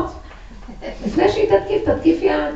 זה השאלה שלי, אבל אז אני גם נותנת לה מקום, כי אני כאילו, היא מביאה אותי למקום שצריך להגיב לה, כאילו, ולעמוד מולה, ולהציב לגבול, לא צריך לעמוד מולה שום דבר, צריך רק להיכנס אפילו בלי לדבר. כאילו, התכוונתי, את לא חייבת לדבר. תיכנסי כאילו היא לא קיימת, אוויר, אוויר. נותנים, אנחנו נכנסים ומפחדים, הנה זה מתחיל. ואז זה מתחיל. כי אנחנו מצפים שזה יתחיל. אז תתבונני במקום הזה של המוח, כל התוכנה התפוקה הזאת משגעת לנו את החיים. הרבי שולח פתקים לילד, והאימא מתגוננת, וזה ככה. יאללה על כולם, לא רוצה. תגידי, לא רוצה להגיד לא לאף אחד. קודם כל אני. תסתכלי בעצמך, תגידי, מה אני עכשיו? אני באתי בכיף לבקר את ההורים, נקודה. מה אכפת לי ממנה? לא אכפת לי ממנה, אכפת לי מהילד שלי ששומע צעקות. אכפת לך מה? אכפת לי מבעלי שלא נעים לו, אכפת לי מ... זה לא נעים לו מההוא וההוא מההוא וההוא מההוא וההוא מההוא. חד גדיה, למה? כי היא החליטה להשתגע. היא תשגע את כולם ולנו לא נעים ולא נעים וכן נעים ומה נעשה לו. מי בכלל? מי הם כולם פה? שימי לב כמה חשבונות רבים על הדמויות שאף אחד לא קיים. ודרך אגב, זה מה שגורם לה לפעול ככה, כי אנחנו מזינים את השקר שלה. כן? בהקשר של מה שהיא מדברת, שזה מאוד נפוץ היום. יש, אה, אני באופן אישי אה, נתקלת בהרבה אנשים שהם בלתי נסבלים. זאת אומרת, אה, נגיד, יש איזה מישהו פה בבית לחם, ארבע שנים הוא מקנית אותי. ארבע שנים אני מתעלמת, מחייכת, פעם לא מחייכת, פעם מתעלמת. לפני שבוע הוא נכנס, עוד לא, עוד לא נכנס לצרכני, אמרתי לו, עד לפה. הוא אמר לי, שלא תקנית אותי, אין לי סבלנות בשבילך. כנראה בגלל ההיריון. אבל מה שאני מנסה להגיד זה שזה לא תמיד עוזר, יש אנשים שמשפט אחד, לא נכון, הגבול שלך הגיע. עכשיו, לא חייבים להגיד לו, לפעמים צריך להגיד, לפעמים גם לא חייבים להגיד, תחי בנפש את הגבול. כן, את הגבול. תחי את הגבול ותגידי, אין אף אחד פה. גם אם הוא יקליט מי הוא בכלל ולמה לקחת אותו ללב, ומה אכפת לך ממנו. בדיוק, אני לא יכולה יותר. את לא יכולה מה? את לא יכולה לשמוע אותו? כן, לא, אני... לא, לא יכולה להכיל את ההקנטות שלו? הוא תראו, אומר לי שלום, אז אני אומרת לו שלום. ואז הוא מתחיל, אני לא יודעת, לו ברוך השם. ואז הוא מתחיל להגיד, מה השם? תקשיב. לא, אתה רוצה להקליט תשאל אותי מה שלומי. או שאתה מדבר איתי בכיף, ואנחנו נמשיך, ואני אדבר איתך על הכל, או שתיקח ממנו הוא הבין את זה. אז את רואה, יש איזו נקודה שאת לא התלבשת מספיק במה שהוא, אלא התלבשת במה שאת אליו. בסדר, זה מדרגה אחת, במקום לסבול אותו בפנים. מה הוא אומר לך? איך הוא אומר לך? איך הוא אומר לך? שלום, את אומרת לו שלום, אז לא אומר לך? הוא אומר לך, ברוך השם, מקנית אותך. זה כלום. לפעמים, אני יודעת, אני מתעכבת קצת בצרכניה, אני מדברת עם בעל הצרכניה. הוא יכול להיכנס לדברים שלנו ולהתחיל להקניט אותי על הדתיות שלי. הוא חרדי לשעבר שחזר בשאלה, יש לו מטען על הדתיות, כזאת? אז הוא מוציא אליה. מחפש להוציא את המטען הזה. כן. הוא רוצה לחזור להיות דתי, בקיצור. משהו כזה. עכשיו הבנתי שהוא מתוסכל. הוא רוצה לחזור בתשובה, והוא לא יודע מה לעשות. תגידי לו, מה שלומך? ברוך השם! תצחקי אותו קצת. צחקנו, הסתלבטנו. להקפיץ אותו בחזרה. כל הנקודות שאת מדברת. זהו, החלטתי שדי, לא רוצה יותר. לא רוצה, לא רוצה את זה. יופי. עברתי הכל. אז אני אומרת, יש מצבים, נכון. יש אנשים ש... אבל עכשיו תקשיבי. ונותן להם קרדיט, ואתה בסוף אומר. אני רוצה להגיד לכם משהו. וואי, אני רוצה שלא נאבד איזה נקודה פה. אני לא, לא באתי להגיד לכם מה תגידו, מה לא תגידו. באתי להגיד, בנקודה הגבולית שלך כבר אין לך כוח, אם את מעלה את הנקודה, שמה מתגלה השם והוא עושה לך את המלחמות. אני רוצה לגלות אותו. אתם יודעים שזה מאוד קשה הדרך הזאת? כי אנחנו רוצים לא שאני ארד עליו וימאס לי וזהו. נכון, לפעמים יש תקופות כאלה שאנחנו גם כן גבולים, גבולים מתהפכים לא אומרים, ואחר כך לפעמים אנחנו כן מוציאים. התכלית היא שגם בסוף, בוא נגיד, אחרי שהוצאת את זה עליו, גם יהיה לך ביקורת על עצמך, נכון? כאילו לא נעים. אז לפעמים חוזר על עצמנו, אז אני מסכימה להכל. אני מסכימה. אני לא מסכימה מטעם שהוא נמאס עליי. לא מטעם שהוא נמאס עליי, מטעם שככה אני.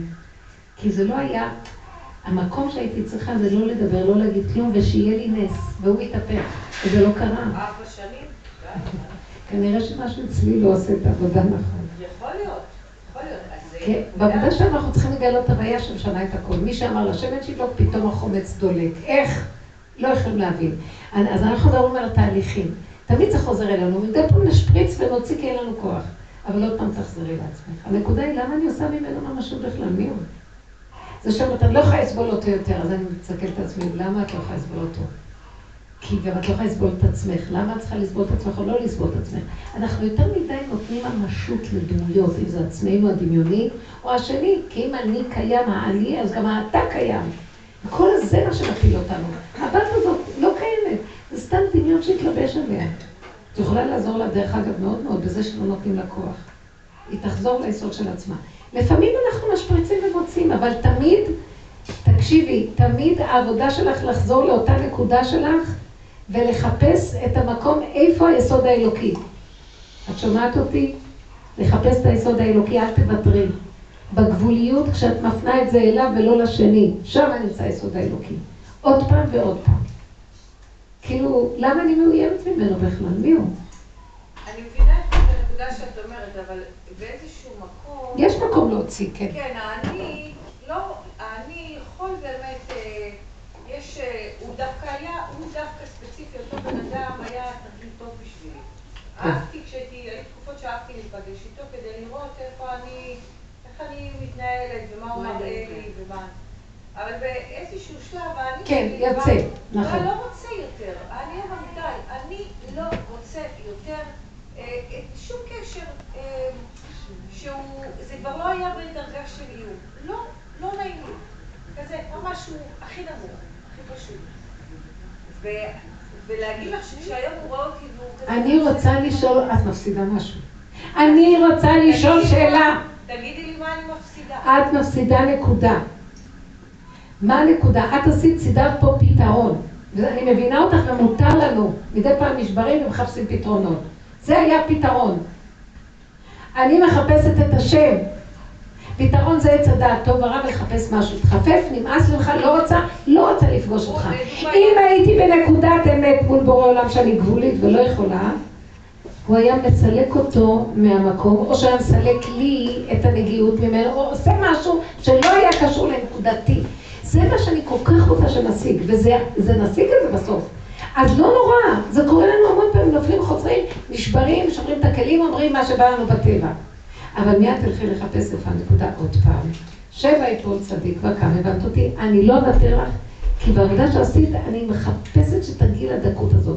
והדקות הזאת עכשיו שאני מדברת עליה זה תסכימי שנפלת עוד פעם ולא מצאת את הנקודה עם השם. כן, כי קשה לנו, הגבוליות, הוא מביא אותנו לגבוליות לפעמים, אנחנו יכולים יותר. כאילו, פעם היה, לי אורך רוח לא נורמלי, לפעמים מביא אותי לגבוליות לא נורמלי.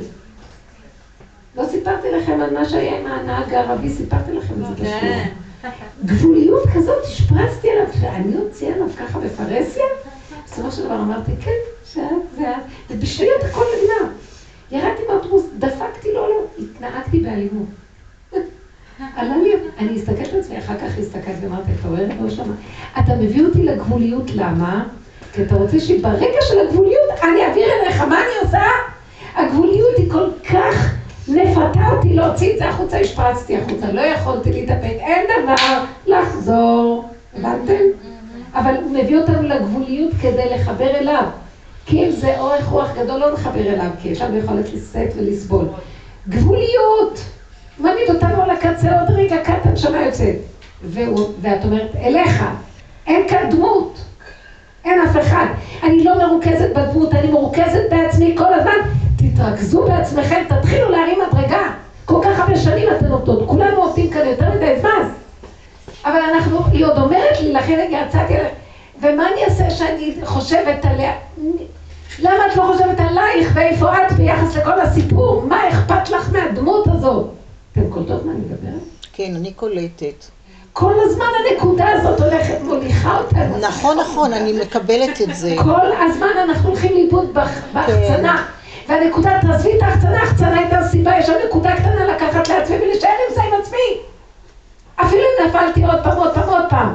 עד שאני אתפוס את הנקודה ובסוף אני אגיד, אבל זה מה שאני דפוקה לגמרי. לא אכפת לי מכלום, זה מה שאני ככה בראת אותי, וזה לא אני אפילו. זה מציאות וזהו. כאן הוא מופיע.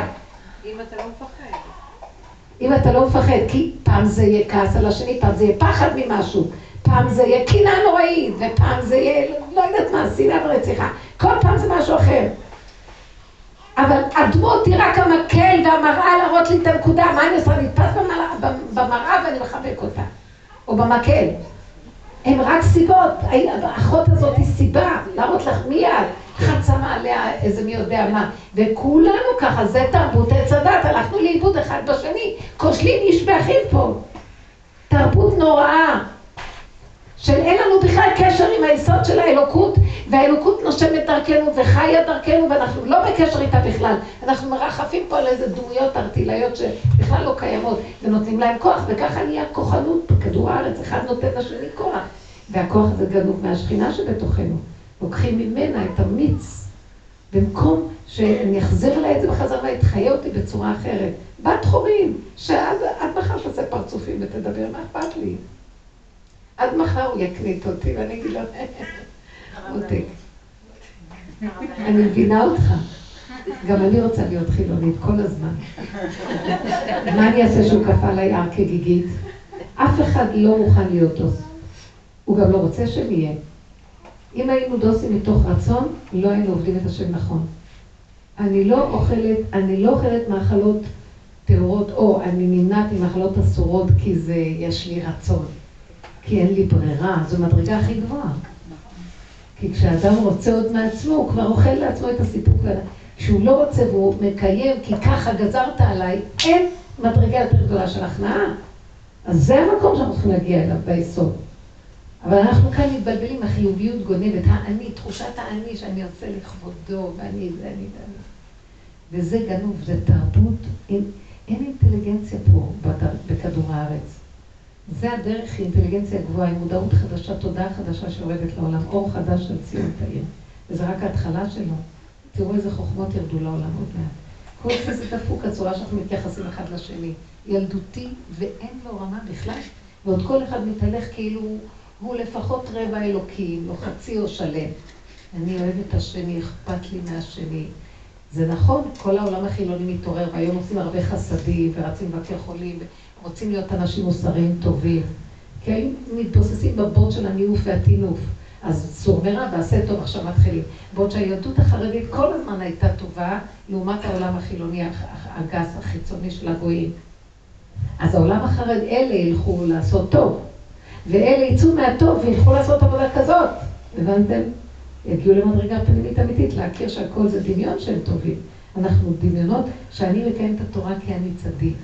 מה פתאום, אני מצידי רוצה להיות חילוני על החוף, אין אדם שרוצה לקיים את התורה. אבל ככל שאני מודה באמת, מתגלה עליי אור אלוקי, והאור האלוקי שומר את התורה שלו, זה תורת השם תמימה. זה התורה שלי. עשינו את הכל שלי, שלי, שלי, גנוב, שקרני. אף אחד לא רוצה כלום לעשות, ועובדה שאם יש להם רגע אחד הזדמנות, כל אחד גונב מהצד משהו. אם זה כבוד או פרסום או ממון או אני לא יודעת מה. ככה זה האדם, כי יצר לב האדם. רע מנורד מחשבות ליבו רק רע כל היום. והשם אמר, הוא, ויתנך השם על ליבו כי הוא יצר את האדם, הוא ידע מה הוא יצר. שלא נתכסה באצטלה דרבנן. כל העניין של התשובה באמת של יהו הנביא יבוא לגלות לנו פני הגאולה, זה יגיד לנו, תחשפו את האמת שלכם, מספיק כבר לשקר, מספיק לחזות כיסויים ולשקר ולהוליך לפניכם שולל. כי אוי לכם יום הדין והתוכחה שפותחים את הסתום, סוגרים את הפתוח ופותחים את הסתום ויאמרו לכם מי אתם בנבחי מציאותכם, ואז יהיה מאוחר לעשות תשובה. תתעוררו דקה קודם ותראו, תודו באמת. מה האמת? שאין מתום בבשרים מפני השקר והזעם. אנחנו דפוקים לחלוטין, והכל דמיון פה. וכל היום רק רצים להגיד, להגיד רע על השני. בעוד שזה נמצא בתוכי, וגם על עצמי כבר הפסקתי לראות שזה כי זה תקוע. זה תוכנה תקועה לגמרי. כבר אין טענה לאף אחד. אתם מבינות מה אני אומרת? שאנחנו לא נטען על עצמנו, זה יהיה הסוף. אז נגיד להשם, אז זה מה שאנחנו, ונצחק, גם היא תצחק איתנו. הלוא השכינה השם צילחה ליד ימינך, את צוחקת, היא צוחקת. את עצובה, היא עצובה. ואיך נוציא אותה מהגלות הזאת? תחשבו, איך? אנשים בצער לא נורמלי, ואז אני רץ להיות בצער איתה. בעולם התורה, שזה לעומת זה עשה השם, זה נקרא נושא עול בעול עם חברו. אבל אנחנו כבר לא רוצים לשאת בעול. אני לא רוצה, אני רוצה לפרק את העול, אני רוצה לפרק את העול, אני לא רוצה לשאת את העול, השם יישא את העול של עולמו, זה עולמו, הוא גם לא נושא בעול. בשביל השם זה לא מסובך להרים כלום, כי הוא לא מרים במאמץ כלום. ואילו אני, נמאס לי כבר לשחק אותה בעלת יכולות, כשאין לי שום יכולות לכלום. אין לי כוח לשאת עול. אנחנו מבטלים את הכל. ברגע הזה השם מתגלה והוא מרים את כל העולם בשנייה אחת ואומר, זהו. מישהו, מי שעשה את זה הצליח להחזיר אותי לעולם. אתם מבינות? ורוב האנשים יגידו, לא, נושא בעול עם חברו, וירוצו לשאת בעול עם חברו. אז השם אומר, טוב, אם אתה נושא בעול עם חברך, אני אחכה בצד, עד שכבר לא יהיה לך כוח לשאת. אתם מבינים מה אני אומרת? עכשיו מה שאני אומרת, אי אפשר לפרק את זה בקלות. זה תוך כדי זה שאתה נושא בעול עם חברה, אתה לא שונא שאתה נושא בעול עם חברך. אתם מבינים מה אתם? תגידו את האמת לעצמכם. אני נושא בעול עם חברי כי אין לי ברירה, כי הוא דפק אותי, הוא שם עליי הר כגיגית, אין לי ברירה. מלכתחילה, למה אני מתאמץ ולמה קשה לי ולמה אני לא רוצה להתאמץ יותר. אני רוצה לחיות כמו תינוק על אימא שלו. יתגלה השם עליי. אתה תישא את החבר הזה שעכשיו עליי. אתה תישא את הבעיות של כולנו. כי אין בכלל בעיות, זה רק דמיונות. הוא בשנייה מסדר את כל העוז וחדווה במקומו ויעשה לנו את כל הישועות. למה אנחנו לא רוצים גילוי השם? אתם מבינות? התפיסה של הגלות היא שונה, והתפיסה של הגאולה היא אור חדש. שימו לב איזה שוני יש בין זה לזה, נכון? כי זה קשה, קשה מה שאני אומרת עכשיו. מה, אנחנו שקרנים? כי באמת, אנחנו, היהודים הם אנשים הכי מחונכים בעולם לעשות טוב בכל התופעות. ואנחנו עבדנו על עצמנו להרוג את עצמנו, לכלוא את יצרנו ולא לתת לו לצאת. בעוד שאר האומות, תראו איך הערבים מוצאים את כל היצרים שלהם ולא מעניין אותם כלום, כמו חיות. אנחנו הכי מתורבתים להכניס את היצרים. זה הכי קשה מה שעשינו, אבל אתם יודעים מה? בתוך כל המהלך הזה אין יצריות יותר גדולה מהיהודי. כן? אם רגע הוא ישחרר את היצריות שלו, כתוב, מהרסייך ומחריבייך ממך יצאו. וכשהיהודי יורד, הוא יורד במדרגה הכי נמוכה, שאף אחד לא מצליח לרדת. זאת אומרת שדווקא גדולתנו בזה שאנחנו הכי שפלים, אבל כפינו את יצרנו. כי אדם אין לו יצר ואין לו מה לכפות, הוא פחות במעלה מה שאדם יש לו גן חיות והוא כופה אותו, הבנת? אז עכשיו, כמה אנחנו נחזיק את יצרנו? אחרי כל הדורות של כמה תורה וכמה מצוות עם ישראל עשה, פתאום תראו דורות חילוניים שלמים, איך יכול להיות כזה דבר? השם מפרק את הכל, מוציא את כל מה שלמטה, הכל הג'יפה יוצא עכשיו. שנתבונן ויגיד, אנחנו לא יכולים. אם אתה לא תתקן את השורשים, אם השם לא ישמור ירשב שקד שומר. אם אתה לא תתקן את השורשים המלוכלכים, אז בוא נסכים ונגיד לו, תתקן, כי אנחנו לא יכולים. אז אנחנו עוד... אז כלפי חוץ, אסור לנו להוציא את זה החוצה לשני, אבל בפנים, תדעי באמת מיד ותגידי את האמת, אתם מבינות? כי אנחנו עדיין בעולם, שזה התנאים שלו וזה התכונות שלו, אנחנו לא יכולים לזעזע את העולם ולצאת עם השיגעונות בחוץ. אבל בפנים, בוא נדע מי אנחנו, זאת עבודה מאוד פנימית, מה שאנחנו מדברים היום. להכיר את האמת ולהודות בה. כן. דיברת על ביקורת שאתה מבקר, אבל אה, רציתי לשאול על מצב שמבקרים אותך. קרה לי מקרה שבוע שעבר שאימא של תלמיד, תלמיד שלי אה, ביקרה אותי ביקורת מאוד מאוד חריפה, עם מלא הודעות, אס.אם.אס אה, מאוד מאוד מאוד קשות. אבל הרגשתי שבתוכי אני שלמה ובאמת לא אכפת לי ממנה. מה שכן היה אכפת לי זה שהיא התחילה להוציא את זה החוצה. את כל הטינופת והתחילה אה, לכתוב שקרים, ממש שקרים, על אה, בית הספר שלנו, איפה שאני עובדת. אה, והיא פרסמה את זה בפייסבוק, והתחילו על זה שרשורים ותגובות, וזה יצא מפרופורציה, משהו ממש קטן, באמת יצא מפרופורציות. כן. אז אני רוצה לשאול את הרבנית, באמת, לא כשאתה מבקר, לא כשמבקרים אותך, אלא שדברים כבר באמת, אין לך שליטה עליהם. אני אגיד לכם דבר הכי גדול בעולם. הנפש זאת עבודת נפש פנימית. כשמישהו מתחיל לדבר עלינו או להגיד את זה, ואם את סוגרת את המחשבה שלך, לא לרוץ אחרי המחשבה ולהאמין להם, לא לתת להם ממשות, גם הם סוגרים. יעבור יום, יומיים, הכל יימחק. כשאת הולכת ונבהלת מהם ועושה פעולות, איך לסדר את זה ואיך לשכנע את זה ולהגיד את זה, אז אה, זה תופס מקום, תאוצה, ומתגלה עוד יותר קשה. תודה רבה רבה. הוכחתי. כאילו השלמות עם עצמי, את... זוכרת שהיה תקופה שהתחילו לדבר אני דיברתי את הדרך, הזאת היא לא פשוטה, כי היא סותרת קצת את הצורה החיצונית של הצדקות ביהדות החרדית. אז אני הייתי מוכרת מאוד בעולם החרדי כאישה, היה לי המון שיעורים, וניהלתי בית ספר וזה, פתאום התחלתי לדבר את הדיבורים של רב משה. קודם הזכרתי אותה, אחר כך התחלתי לדבר, אז לא אהבו את זה הרבה אנשים והתחילו לדבר עליי. בייחוד שגם הייתי עובדת בציבור, אני שייכת לציבור של חינוך, לא סתם. אז התחילו לדבר עליי והיו לי כאבים. ואז נכנסתי לרב אושר,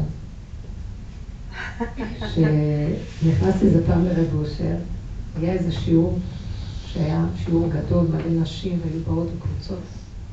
ואותם עסקנים שכעסו עליי החליטו לבטל את השיעור, לסגור אותו, כאילו, לא לתת לנשים לבוא. נכנסתי לרב אושר, והייתי בחרדה, בוודאי. אנשים מפחדים מה... בייחוד העסקנים חרדים שלא תדעו מה זה אלימות יש שם. לא, זה לא. זה, זה מה שנקרא, סביבה נסערה מאוד, זה לא פשוט. הקנואים, קנאות למשהו. כן. ואז אה, נכנסתי אליו. האמת שלא נכנסתי, עמדתי בפתח של הדלת, והוא ישב בתוך החדר, והגבאי שהכניס אותי עומד לידי. ואני שומעת את הקול של הרב אושר מדבר, ואני סבורה שהוא מדבר לגביי, כי אני עוד לא נכנסתי אליו לפרש את שיחתי, מה שנקרא. אז הוא אומר לו, הם לא קיימים, אין אף אחד, אין מציאות, אין עולם, לא להגיב. אני חושבת שהוא מדבר על שמואל כץ. ואני אומרת, עוד מעט שמואל יכניס אותי, אז אני אוכל לדבר איתו. ולשנייה אחת, אני קולטת שהוא בעצם מדבר אליי. הוא כבר, בלי שאני אדבר כלום, מבין ידע הכל, לא יודע, עונה, על המקום עונה. אז בכל אופן שמואל הכניס אותי, רב שמואל הכניס אותי, ועמדתי ליד רב אושר, והוא חזר על הדברים. הוא כבר אמר לי אותם בדלת. והלכתי, וכשהלכתי הרגשתי שהוא באמת עשה לי הם לא קיימים. מחק אותם, אין. תנועה כזאת הייתה עושה פעולה אצלו. אין. חזרתי ואתה לא חשבתי עליהם בכלל. זה יעקב זאת שארגנה את השיעורים, החליטה לא, היא תעשה רעש מהעסק. מה זאת אומרת שידברו עליהם? מה זאת אומרת? אז אני אומרת לה, תקשיבי, אני לא בתמונה. אחר כך כל כך הצטערתי על זה, שלא אמרתי לה, רב אושר אמר לא וזהו, הם לא קיימים. אלא עוד היה לי צד כזה, כן, לכי תקי בהם, לכי תילחמי את כבודי, מלחמתי. ומה שהם עשו לה. בסוף אמרתי לה, בוא נתקפל וניכנס לתוך מתחת לאדמה. היה איזה צד שאמרתי לעצמי, היית צריכה עד הסוף ללכת עם הלא קיימים. לא להגיב, לא לשמוע, לא שומע, לא יודע, לא יודע, לא יודע, קורדי, אני לא יודע כלום, לא יודע. ככה יש ביטוי כזה, אני לא יודע. זה לא יפה שאני עושה איזה גזענות. לא נצחק על הכל. כל, נהיה כל כך רציני פה, זה גזענות, זה אומר ככה, זה אומר ככה, עצור, זה, כולם נורא צדיקים נהיו. לסבול את המדינה הזאת, אין אמת פה. מרוב כולם יפים וצדיקים. אמריקה. אני חושבת שבארץ הכי הרבה דנים את עצמנו, טוב, מחפשים שלמות, אנחנו צדיקים, אנחנו אחרים. את זה המהלך שלו, זה המהלך שלו גם כן. זה המהלך, שהם הולכים לכיוון הזה יותר טוב. ממה שהיה בשנות ה... היו תקופות שפה הלך שחיתות נוראית, לא? אני לא כל כך מתמצאת, אבל שהיו חילוניות מאוד גדולה. עכשיו יש הרבה מוסר בעולם היהודי. בארץ ישראל יש מוסר. אנשים רוצים להיות טובים. זה לא מה שהיה פעם, נכון? לא, אנשים רוצים להיות טובים, עושים חשבון נפש על כל דבר. רוצים להיות... איך? עושים חשבון לבעלי חיים, התנועה הזאת של כן, לבעלי חיים. בעלי חיים, הכל, עושים חשבון להכל. וזה דבר של התפתחות מהרע לטוב, ולכן אלה שהיו בטוב בכל הזמנים, הם צריכים ללכת לעבודה הזאת, שיחפשו את הרע הפנימי שבתוכם על מנת לבטל לך את הטוב והרע של הכל. וכאילו כדי לבטל את הטוב צריכים להפוך אותו לרע עוד פעם, אבל לא רע ממש. רק בנפש לראות אותו כפוטנציאל של שלילה. דמיון, דמיון חיובי. זה דמיון, זה גאווה. הבנתם? אז לכן אל תתני לזה ממשות. מי בכלל? תגידי לבורם, תרחם עליי, תסגור לי את המחשבה. אתה, ברגע שאני סוגרת פה, גם אתה סוגר להם שם. זה עובד ממש. ולא לתת ממשות. יום, יומיים, קשקשו, ידברו, ובמקרים כאלה לא כדאי לך בכלל לראות מי דיבר, מה אמרו, לא אמרו. אם את יכולה ללכת למקום אחר, לא לשמוע יומיים, תלכי ואף אחד לא ידע כלום. מה קרה? יש את התכונה הזאת לנתניהו, דרך אגב. כן, כן, כן. כולם יהרגו אותו, ידברו עליו, מה לא, הוא לא שומע, הולך לישון. הולך לישון. זו תכונה של אינטליגנציה מאוד גבוהה. אני לא יודעת אם זה בטבע שלו מין אה, אוטיזם כזה מסוים. האוטיסטיות היא מאוד גבוהה. מה זה אוטיזם? מה זה אוט? אוטו זה אוטודידקט, אוטו זה עצמיות. הוא נכנס לעצמו, מנהל שלום, אין עולם. אין גם עצמו, כי הוא הולך לישון. אין עצמו, אין השני, אין אף אחד. זה יורד. אלה מתקשקשים ורבים, ויש להם על. הגבייה, שותים קפה על זה, ואוכלים על זה, יושנים על זה, והוא בכלל לא יודע מה רוצים. בכלל לא שמע. למה לי לשמוע ולהכאיב לנפשי? זה נת- נעלם, נגמר. עובר יום, יומיים, שלוש, נעלם. אתם לא מבינים שזה העולם? להתרגש מכל דבר ולעשות עניין מכל דבר. אותו דבר הילדים. למה אתם עושים עניין מהילדים?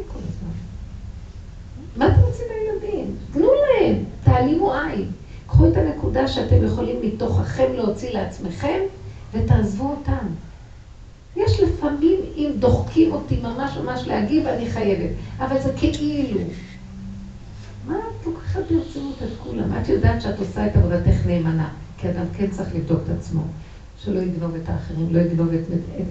כן, הוא צריך, צריך לעשות את מלאכתו באמונה, מה שנקרא, נסעת ונתת באמונה.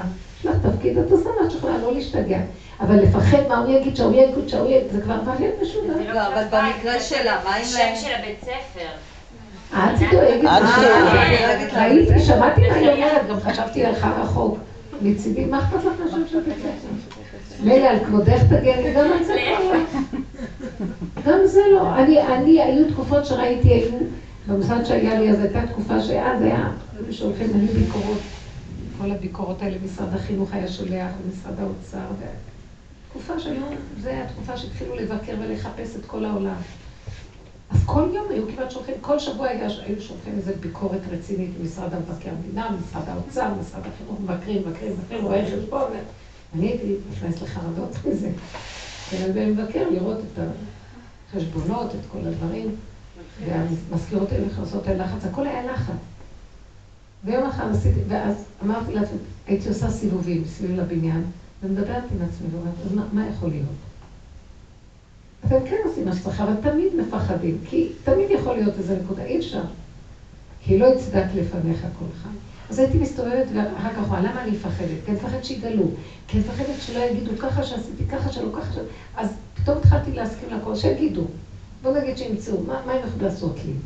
התחלתי ללכת עם כל האפשרויות עד הסוף, מה יכול כבר להיות? זרקו אותי מהעבודה, מה? מה יעשו לי? זה עבודה שלי, זה עמותה שלי, מישהו יסלק אותי. אז ישימו אותי בבית סוהר. פתאום אמרתי לעצמי, באמת, בית סוהר לא, שלא נדע, אבל באמת, בסופו של דבר, אוכל נותנים שם, מיטה יש שם, אני לא הייתי חיה בכלל. שקט, שקט. גם נופש אין לה, כי את יוצאת תמיד עם הילדים. אין, אין אף פעם איפה את יכולה לברוח. פתאום אמרתי לעצמי, אז מה קרה? בסוף אמרתי, לא, ואולי יוציאו אותך להורג. לפעמים עד הסוף לכי עם זה. פתאום אמרתי, לא, כי הפחד ממשיך גם על הביצוע. אז שיוצאים, מה יכול כבר להיות כולו? ורק רגע אחד, הכל היה מתמוסס. ברור שזו מחשבה שאנחנו מנסים לעזור לעצמנו. היום כבר התשישות היא כל כך גדולה מהעבודה הזאת שאנחנו כל הזמן מפרקים ועובדים בהתבוננות, שאת מתחילה להגיד, אז ככה זה בסדר, איך שזה ככה, מה יכול להיות? שלא נדע, השם שומר עלינו. אם את מסכימה, שם אין כלום. הוא מתגלה והוא מסדר את הכל. כי זה רק הפחדים הדמיוניים של האדם שעושים לו, מספר, המוח שלנו מספר לנו סיפורים בלי סוף. והוא מחריד אותנו ומצער אותנו ומבהיל אותנו, מה לא? מסכסך אותנו. זה, זה מה שקורה בעולם. תראו, כל מה שקורה במזרח התיכון, בעולם בכלל, זה כאילו, וסכסכתי עם מצרים במצרים, מה שכותב הנביא. הכל, כולם מסוכסכים עם כולם. שמתם לב? זה המוח של הבן אדם, כאילו מראים לנו את המוח האנושי איך הוא. כולם מסוכסכים עם כולם. תסתכלי את אלה שהיו פיגועים עכשיו באירופה, הם צמחו מתוך הארצות שמהם הם חיו, ושם הם הורגים את האנשים של עצמם. האדם יכול להרוג את עצמו. המחשבות שלו הורגות אותו. סכנה. אנחנו סכנה. התוכנית הזאת מאוד מסוכנת. לקראת הסוף זה יהיה פחד ממנה. לך עמי בו בחדריך, סגור דלתך בתיך, אל תחשבו על כלום, תסכימו להכל ותישארו בשלווה עם נפשכם, וזהו. רק שנייה, כן. אז לשתף, זה במקרה שקרה לי לפני שלושה שבועות, הייתי, היה לי איזה עניין בבית הדין, וישבתי שם בהמתנה, ישבתי, פתאום מגיע איזה אסיר כבול, אזיקים, ברגליים בידיים, נכנס לרגע לחדר הדיונים, אחרי דקה יצא, פחות מדקה יצא החוצה. אז השומרים שלו אומרים לו, בוא'נה, אתה נהיה סרבן, אתה נהיה זריז מיום ליום, מפעם לפעם, והסרבן הזריז, משהו כזה אמרו לו. אני מסתכלת על הדמות, אני אומרת, בן אדם חרדי, כן, לבוש חרדי. כנראה מסרב לגט, אני מתארת לעצמי, שזה העניין. ואני רואה אותו ואני אומרת, השם, אנחנו באמת כולנו כבולים באזיקים, אנחנו כולנו חרדים, כאילו לובשים מצוות עלינו, אבל אנחנו אסירים. זה מה שאנחנו, הוא בחיצוני, אבל אנחנו ממש בפנים. אנחנו סרבנים לתת גט לתוכנת עץ הדת. ממש. אנחנו לא, מחבקים אותה, היא. הורגת אותנו, אנחנו יושבים עם האזיקים שלה ולא, ולא מסכימים לצאת ממנה. אז בוא נגיד, בוא נסכים שאנחנו לא מסכימים. בוא נגיד שאנחנו תקועים. גם את זה אין כבר ביקורת עצמי, כי איזה טיפש יעשה את זה? הוא תקוע, בן אדם הזה תקוע, עם אזיקים, אין לו בושה וחרפה, והוא לא יגיד כן. אז אנחנו תקועים ככה יפה מאוד, ממש. זה, אנחנו, זה פשוט. זה מטרת העבודה, שכל מה שאנחנו רואים בחוץ ישר נראה את עצמנו. וגם את עצמי, מה אני יכולה לעשות? ואחר כך, אם את תעשי את זה ככה, גם ייכנס לו מחשבה שיכולה להציל אותו. כי הראית לו משהו בעבודה שלך עשית לעזור לו. להכיר שאת בדיוק כמוהו תקועה. אנחנו תקועים, מאוד תקועים. אבל לא, לא לעשות את זה במין מצב של, בהתחלה זה צער, אחר כך גם להפיג את הצער, כי אין לנו גם ברירה, תקעו אותנו באיזה כור היתוך שאיננו יכולות לצאת ממנו. מוציאים צעקות, הצעקות משחררות. אבל רגע אחרי צעקה כבר, גם זה צחוק, אין לה, כוח כבר לצעוק אפילו. השלמה.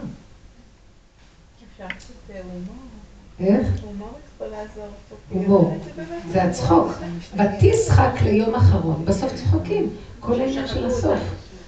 צחקה, צוחקת בסוף. הכל צחוק. אז ימלא שחוק פינו. כן? כי אנחנו שחוקים. שחוק מלשון שחוק, לשחק. זיזו את הנקודה משמאל לימין. אנחנו שחוקים לגמרי, בסוף נצחק, מה רוצים שנעשה פה? ואז בסוף הכל פתאום, אין כבלים, זה פשוט, הכל פתאום מתפרק לגמרי. והתבוננת על מקומו בינינו. אבל צריך להתבונן בעצמנו כל הזמן, כן. לגבי... לחפש את האמת של עצמנו. אם אנחנו מפתחים את המצלמה שעוקבת אחר עצמנו ומוכנה להודות בשקרים, זו מצלמה של אמת, שהיא יורדת על עצמנו, אבל אל תשקרי לעצמך, את שקרת לעצמך עכשיו. ספרת לעצמך סיפורים. מה האמת? הנקודה היא זה זה. מבינה? להגיד את האמת לעצמנו. לגבי הילדים... למשל עם הילדים, מה הנקודה שאת אומרת, אבל עם הילדים קשה לי לעצמי, אני תופסת את הנקודות שלי. כי עם הילדים אני מכוסה בשני כיסויים, הכיסוי של האני שלי, עם עצמי, המהות שלי כאדם, וה- והתפקיד שהתלבש עליו, אימא. עכשיו צריכה להוריד גם את זה וגם את זה. אז זה קשה יותר. זה עוד פעם משכנע, זאת אומרת, בעצם אני שואלת את עצמי, כמו שאמרת, את התסריטים האלה, כל פעם שיש, שאתה מפחד מאיזה תסריט שהמוח מביא לך, אז גם לגבי הילדים זה מתלבש בצורה כזאת. מה יהיה עם הילד הזה, איך הוא יסתדר, או כל מיני דברים. אז כאילו, עכשיו אני אומרת לעצמי, אז בעצם להסכים, להסכים לכל התסריטים גם לגביהם, כן. לא לתת למוח לשאול כאילו מה לא יהיה. כל סימן שאלה זה סימן שעץ הדעת נפתח. מה יהיה, למה, כמה, מתי, איך. אז מתחילים לספר סיפורים, כי את שואלת שאלה והוא נותן לך מלא תשובות, והתשובות הן גם מלאות ספק, אולי כן, אולי לא. זה עץ הדעת. לסגור. לסגור, מה פירוש? מה יהיה עם הילד הזה? אני יודעת מה את אומרת. אז מה זאת אומרת, מה עם הילד הזה? אז אני אומרת, אוי ויי, אני רק לזה חסר לי עוד להיכנס. הלוא אני אמות מכאבים, מאיפה אני יודעת מה יהיה? הרגע הזה עם הנשימה שלי, שאני אחשוב מה יהיה איתו, הוא לא שייך לי בכלל, הוא שייך לבורא עולם. אני עושה את מה שאני צריכה לעשות, נקודה. אבל לתת למוח לדחות ולספר לי סיפורים מה יהיה ולהפחיד אותי, אין כסילות יותר גדולה מזאת. צריך לצאת מהתוכנה הזאת. בנות, לסגור ולהיות חיילות. לא יודעת וזהו. כרגע יש לי רק את הרגע לנשום, לחזור למציאות של הנשימה, להיכנס בהוויה של כאן ועכשיו. זהו. אל תתני למוח להתרחב, זה הגניבה, הוא מספר סיפורים. ואז הוא מכניס אותי לחרדות, פרשנות, חרדות, הרגשים, אין לי כוח. מאיפה אני יודעת מה יהיה איתו? כן, את יודעת, הוא יהיה פושע. מבינה איך המוח יכול לספר? אין, ואת אשר יגור אותי חס ושלום יכול לבוא לי. אז אסור לנו לחשוב, נקודה. לא לפרנס את המחשבות האלה. השאלה אם זה כבר עולה, אם כמו, כמו שסיפרת סיפור עם ה... שהיה לך בבית ספר והסכמת לכל הסרטים, התסריטים כן. הכי גרועים, השאלה אם גם לזה, כאילו, מתוך היסוד הזה של ההסכמה שיותר אה, מתאפשר עכשיו, כאילו אם זה כבר עולה ואני לא מצליחה לזכור ולהיאבק אז. כאילו להסכים, רק כאילו להסכים. יפה. זה בדיוק השיעור הזה. עכשיו ריכזת את הכל לנקודה. אם אנחנו לא מצליחים לעשות את כל זה, בסוף תעצרו ותסכימו, אני תקוע. אני תקוע עם מה? לא עם הילד, עם המנגנון המשוגע הזה שכבר מסדר לי את אחרית הימים. הוא רץ. דמיון דמיוניסט, הוא לוקח ממני את הכוח, אין לו שום כוח, הוא אימפוטנט גמור, הוא דמיון. הוא לוקח ממני ואני מסכימה לו, ברגע שאני מסתכלת עליו הוא כבר גונב לי את הכוחות והוא משתמש בהם לעניין שלו, להרוג אותי. אל תפק זממו. כך אומר דוד המלך, אל תפק זממו. תתעקשו. תראו, אנחנו עובדים כאן, זו דרך של עבודת מידות דקה, מן הדקה. כי פעם הייתה אצלי, בא אליי איזה, יש את גולדה, אתם יודעות, האישה הזאת שמגיעה אליי לפעמים, ממש אישה מדהימה, הזויה, היא לא בסדר, היא לא... מריחה לא טוב, לא מתקלחת, יש לה בעיות, מדברת עם עצמה כל הזמן, לא מדברת לעניין, אבל יום שישי היא באה אליי, היא באה אליי כל הזמן, פה שעה, פה יושבת, מדברת, מדברת, מדברת, מדברת, מדברת. ממנה אני לומדת איך המוח מספר סיפורים. אבל, אבל היא נקייה. ואני אגיד לכם, היא לא מתקלחת. היא ריח נורא. אבל יום אחד שהסתכלתי ואמרתי, אבל למה אתה שולח לי אותה? כאילו, אני ניגנת, את יותר מסריחה ממנה כילד. אמרתי לעצמי, בנפש, היא נקייה, היא יפה. יום אחד הסתכלתי והיא נראית נורא. הסתכלתי עליה, ראיתי, היא יפה בפנים. אז באה אליי ביום שישי אחד, ואני גם כן, היה לי איזה צער במוח על משהו עם הילד, ילד, ילד, ילדים. ואז... אה, מה זה היה? לא, אז, אז אמרתי לה, אמרתי לה, את יודעת מה? גולדה אמרתי לה, תקשיבי, כמה אני אלמד את הדרך, אני רק מקשקשת, אני בכלל לא בעבודה, את יודעת? אז, אה, ואני לא מקיימת כלום דברי תורה, לא תורה וגם לא עבודה.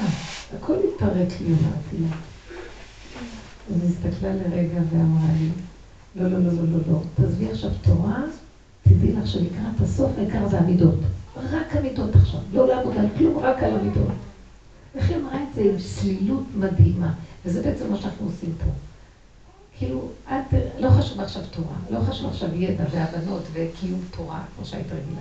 עכשיו זה רק המידות. לקחת את זה בדקויות, כי אנחנו משחררים איזה יסוד אלוקי שכבול בתוך כל.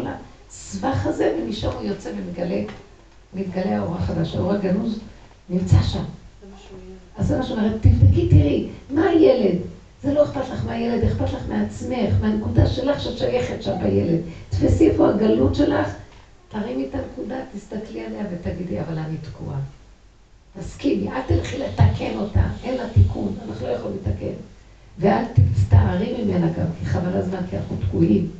אבל תכירי אותה ותסכימי, אנחנו תקועים. הנה היא. לא אכפת לי ממנו באמת.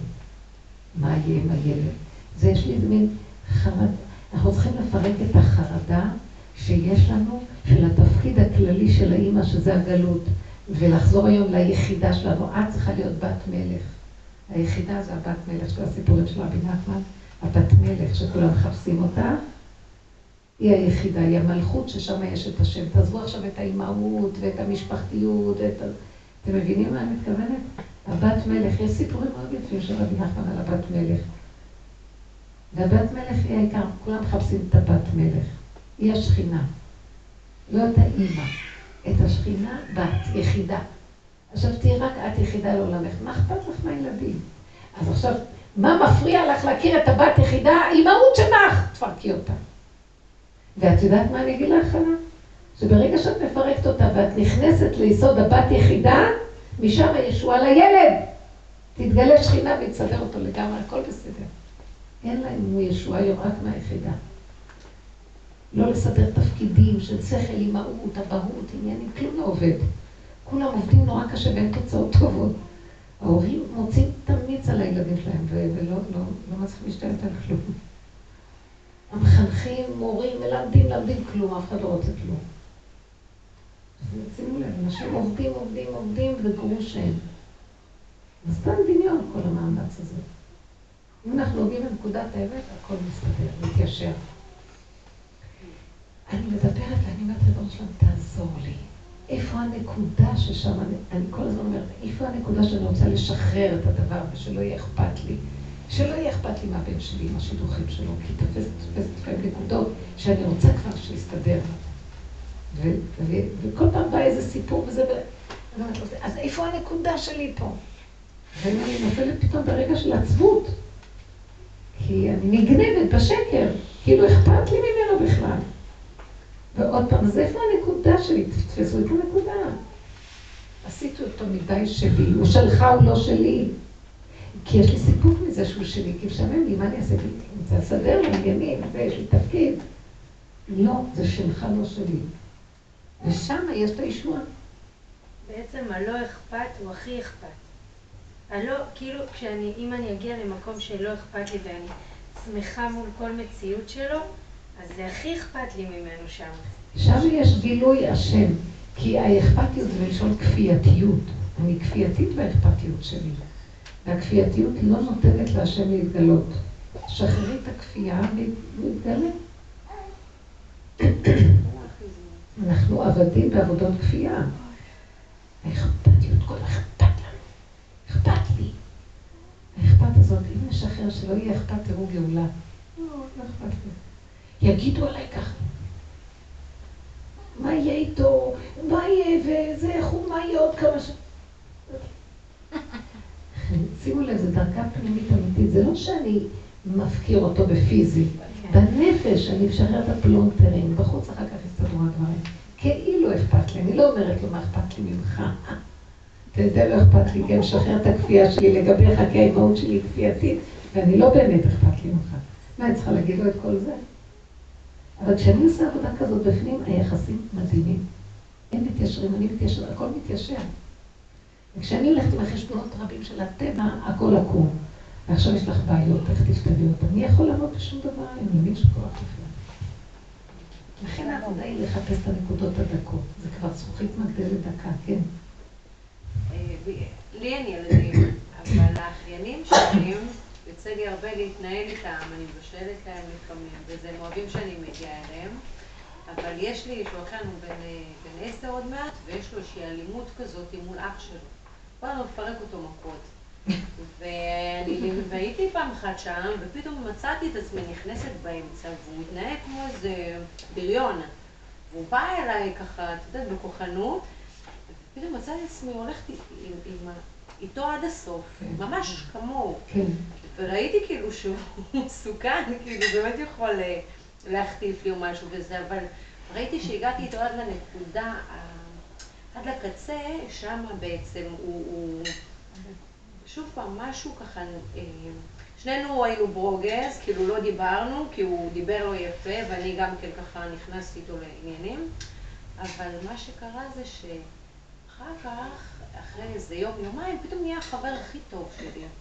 בא, הוא מכבד, הוא מדבר, הוא קולט כל הזמן את האנרגיה, הוא לא, לא, לא מתרחב עם עצמו. וזהו, בא, נותן חיבוקים ונשיפות. יפה, יפה. נגעת לו בנקודת הגבוליות שלו. את גבולית, הוא גבולי. כן, הוא ראה שאני לא מפחדת ממנו, כן. כאילו, עם אימא שלו זה לא ככה. לפעמים אין ברירה, צריך לעבוד גבול מול גבול, אבל אני, כשאנחנו, אין לנו כבר מישהו מולנו ואנחנו גבוליים בנפשנו, נעלה את זה להשם. כן? כי למי אני אביא את הגבוליות שלי? פעם היה לי צער בזה שכאילו הגעתי איתו לשם, איך נפלתי עם זה, כאילו, עם הקטע הזה וזה, והפעם לא היה אכפת לי. כן. כאילו, כן, לא, לא היה אכפת לי וזה, וזה ככה הסתובב. הם כמו חיות, הם מגיבים נכון למצבים. מראים להם שמישהו כן, כן. ישים אותם במקומם והם חזקים, מראים להם את הגבול שלהם, הם מסכימים. שם הוא מתגלה, יש סגנונות של ילדים בדרגות, יש דרגות שונות. יש ילדים שהעמלק שלהם, המרדות כל כך גבוהה, שזה לא יעזור הרבה. צריך כוח מאוד גדול להכניע את העמלק, זה רק השם יכול להכניע. אז שם הוא מתגלה, כאילו... מאוד מעניין, מאוד מעניין. מזדקות לכל דבר. טוב, אולי עם ילדים של אחרים זה יותר קל. לא, אבל ילדים של אחרים שלנו זה אותו דבר. תעמדו רחוק. תעמדו כמה מטרים מהחיים, זה סתם עצה טובה. לא להגיב מדי, לא להיות מדי ב... להאמין לטבע ולהגיב אליו, לאפק. תחזרו לעבודות הקודמות שהיינו מאפקים, עומדים ומאפקים. ומביא אותנו לגבוליות מאוד גדולה היום, כי עשינו המון עבודה, אז אנחנו כבר, אנחנו בגבול, אין לנו רזרבות. אבל אני אומרת... של כוחנות. ואז שמה אם אנחנו נותנים את הקונטרה אליו, מתגלה משהו. אבל התאפקנו מספיק, נגיד אני, התאפקנו, התאפקנו, ואז כשזה יוצא לי כבר, אז אני מרגישה שזה לא אני יצאתי. יפה, תסכימי, הסכמה. ולא אכפת לי. הסכמה, כאילו לא לא אני קרה. יצאתי כמו שאני גם התאפקתי, אותו דבר. כאילו, אז אין בכלל... ממש. אין כלום. אין אני שיחזיר לטחון את עצמו, זהו. ככה, ככה. זה קרה למוישה זוכמר, לא יודעת למי, זה קרה למישהו. מה זה, מי זה אני, מי זה הוא, מי זה מה, למי זה קרה, את. אתם זוכרים מעוגת גבינה של רב אושר? אני אכלתי, לא אכלתי, תוכיחו לי שאכלתי. חיסל בלוק שלם של עוגת גבינה, ובסוף שבאו להאשים אותה, אתה אכלת איתו, ואני אני אכלתי? כי הוא לא רצה לזכור שהוא אכל, הוא לא, לא, הוא סגר את הוא אומר לא לנו, הוא אכל. אכל. השכל אומר הוא אכל. אתם יודעים, שימו לב, אחרי רגע שאתם אוכלים מישהו זוכר שהוא אכל משהו, בית הבליעה בולע לו, יש רק איזו שנייה של טעם. וכל המהלך הזה של האכילה הוא מאוד הזוי, הוא דמיון מאוד גדול. חוץ מהרגע הזה שנכנס לבלוטת הטעם, אין שום מהלך שיש לך קשר עם האוכל הזה, בחוש, השומנים. נכון? לא, אבל יש שומנים.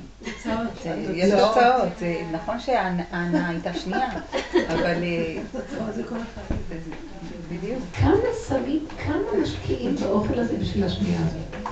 זה הזוי הדבר הזה. במיוחד יומיים ביום מבשלים. שישי זה הזוי.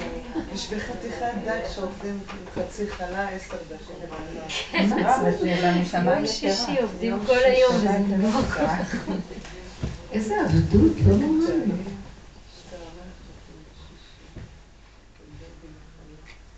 הכל הופך, בעבודה הזאת הכל הצטמצם מאוד, המהלך של העשייה וההכנה הופך להיות מאוד קטן ומאוד תכליתי.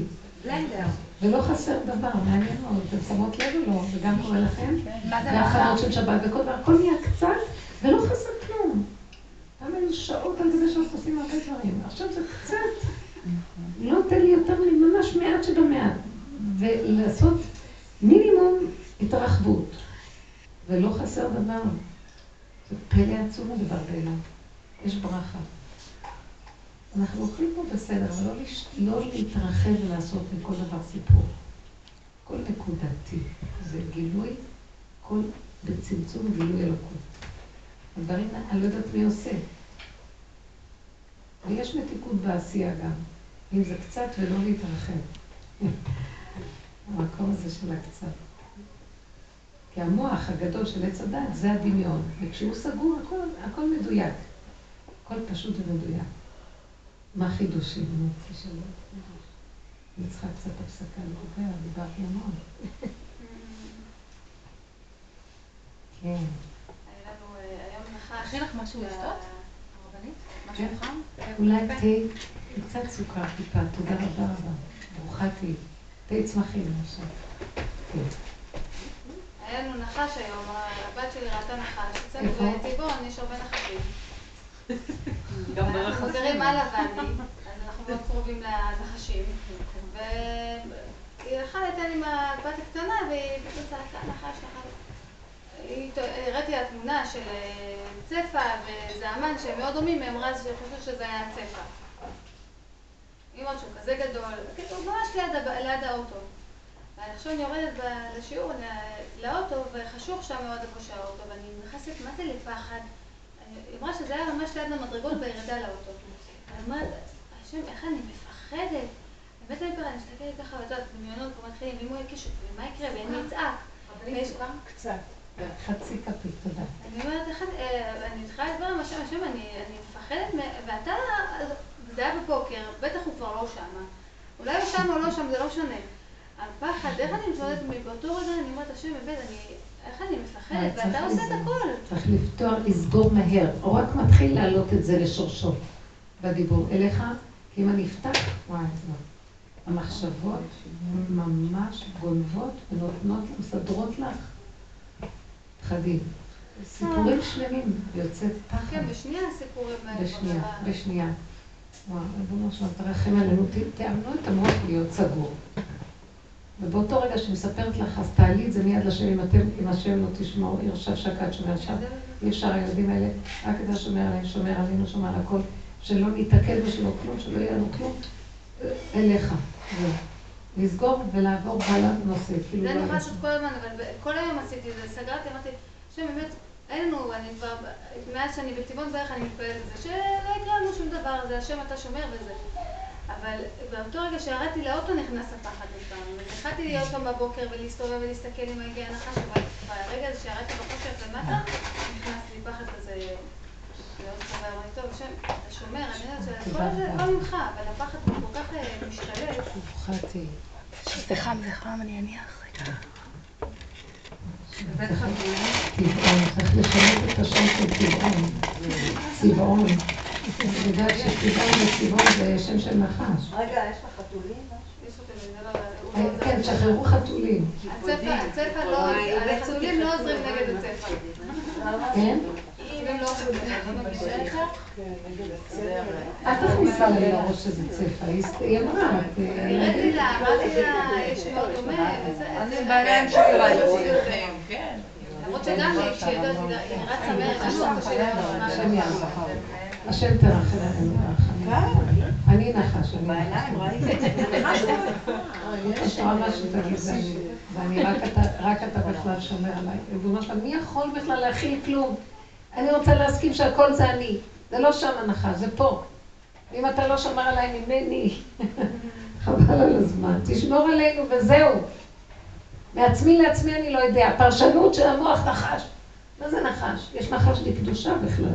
נחש זה החיות של האדם. זה הנחישות שלו, זה החיות שלו, זה החושים שלו, המילה נחש. זה, זה, זה, המוח, המוח ישר מפרש נחש, עניינים, זה, זה. בחלום זה פרנסה. נכון. יש, יש בזה, זה הכל פרשנויות של המוח, לסגור, לסגור וזהו. כל, העולם הזה, הכל קטן בצמצום. רגע פתחתי את המוח אחר הצהריים על משהו, וואי, נהיה לי כאבים. לסגור, לסגור, לסגור, לי כוחות להכין שום דבר, שום דבר, אני רוצה להיות ילדה קטנה מפונקת, מתוק לה, טעים לה. לא יכולה לשאת את החיים עליי, לא כלום, זה גדול עליי. מתהלכת בעולם, אני, יש לי כאבים שנורא אנשים סובלים מזה, אז אני מעלה את זה להשם, אני אומרת לה, לא יכולה להיות פה, לא יכולה, קשה לי, אני לא יכולה. אבא אליך, שנים הייתי כל כך בעולם, בעזרה לאנשים, להכל, הכל. הוא מכניס אותי למקום שמאיפה תתחילי ואת, מתי תגמרי, אין סוף, הורגים, רוצחים, שוברים אנשים. זה עולם של אי צדק, זה עולם של, של שיגעון, משוגע פה, זה עולם הקליפות, זה מדור הקליפות, בכלל לא עולם. אתה חושב שזה העולם פה? זה מדור הקליפות, זה עמק הבכה, עוברים ב- בעמק הבכה, אנחנו רק במאבק פה. ואנחנו חושבים שזה העולם, זה לא העולם בכלל, תגידו אתם. זה לא העולם. זה לא העולם, ואני זה לא אני, גם את לא מציאות. מה את מסתכלת? אין כאן כלום, הכל- דמיון, עשינו כאן בתים, ואנחנו מתים על הבתים שלנו ועל החיים שלנו ועל הזוגיות ועל החיים, ואין כאן כלום. זה זוגיות, זה, זה, זה, זה חיים אלה. מה, מה אתן לא רואות שאין כאן כלום? מישהו סיפרה לי היום שראתה תוכנית בדוקומנטריה על, על יפנים שחיים עם בובות, הם לא רוצים לחיות אחד עם השני כבר. יש להם בובות, הם מדומיינים. הסתכלתי שבאתי לה, אמרתי, זה לא צריך את הבובה, שכל אחד יכנוס לתוך עצמו, בתוך הנפש יש קשר הכי טוב, קשר נפש.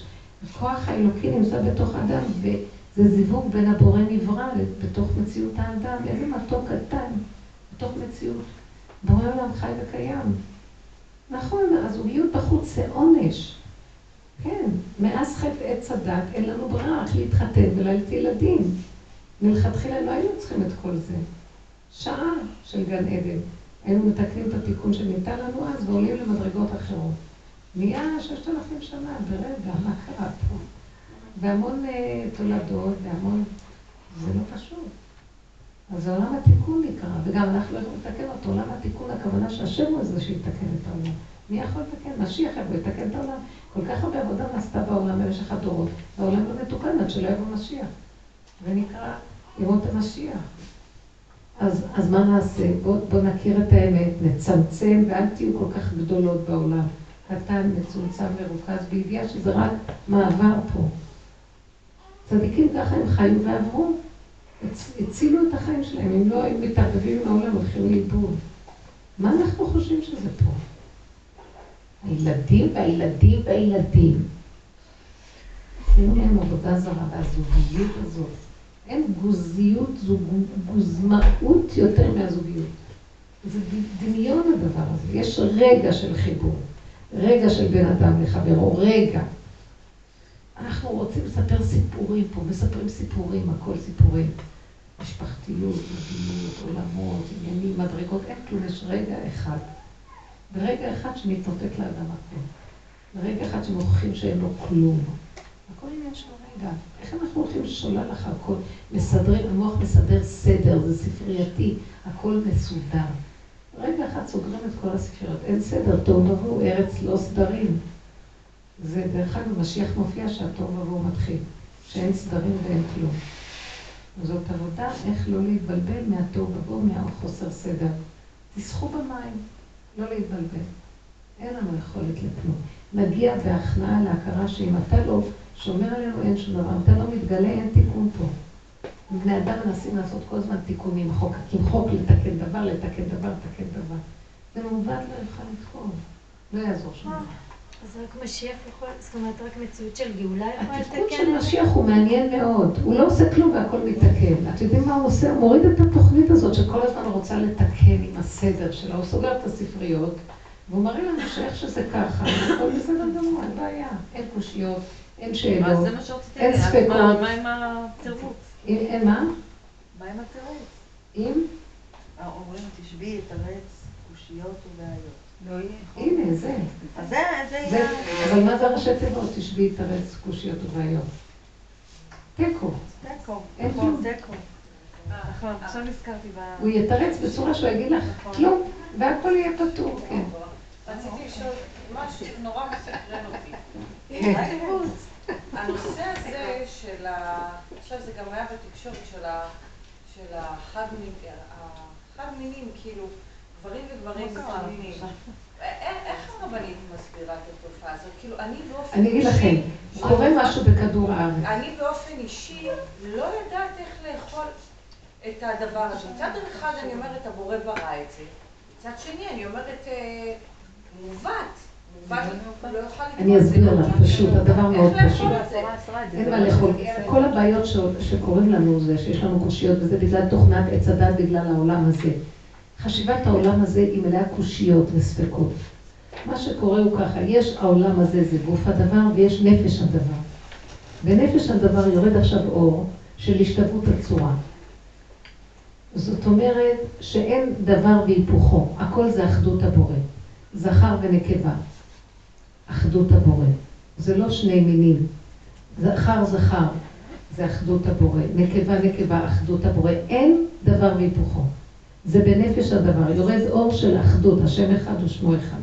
כשזה יורד לעולם, אז יש צורך בבני אדם להיות במצב של אה, הזדהות עם הנקודה הזאת של, של אין, אין אה, שוני.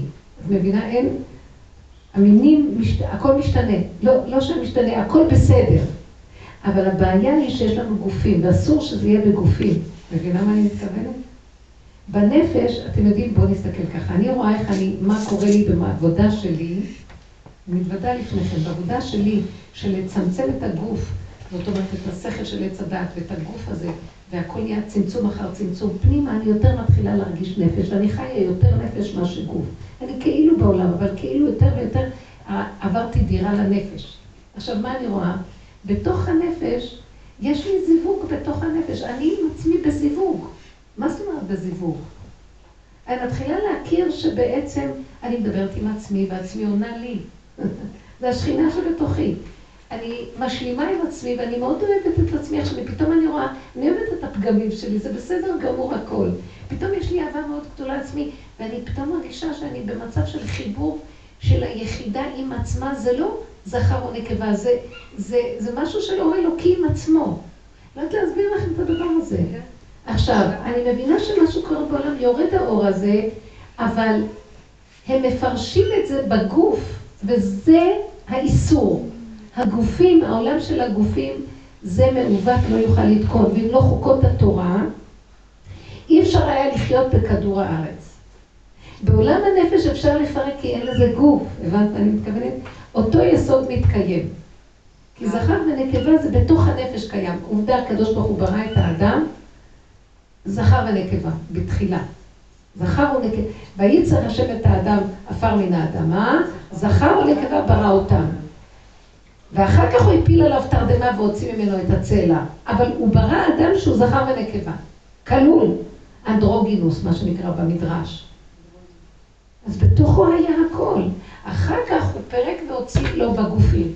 הגופים האלה, אם אין להם חוק התורה, זה סכנה נוראית.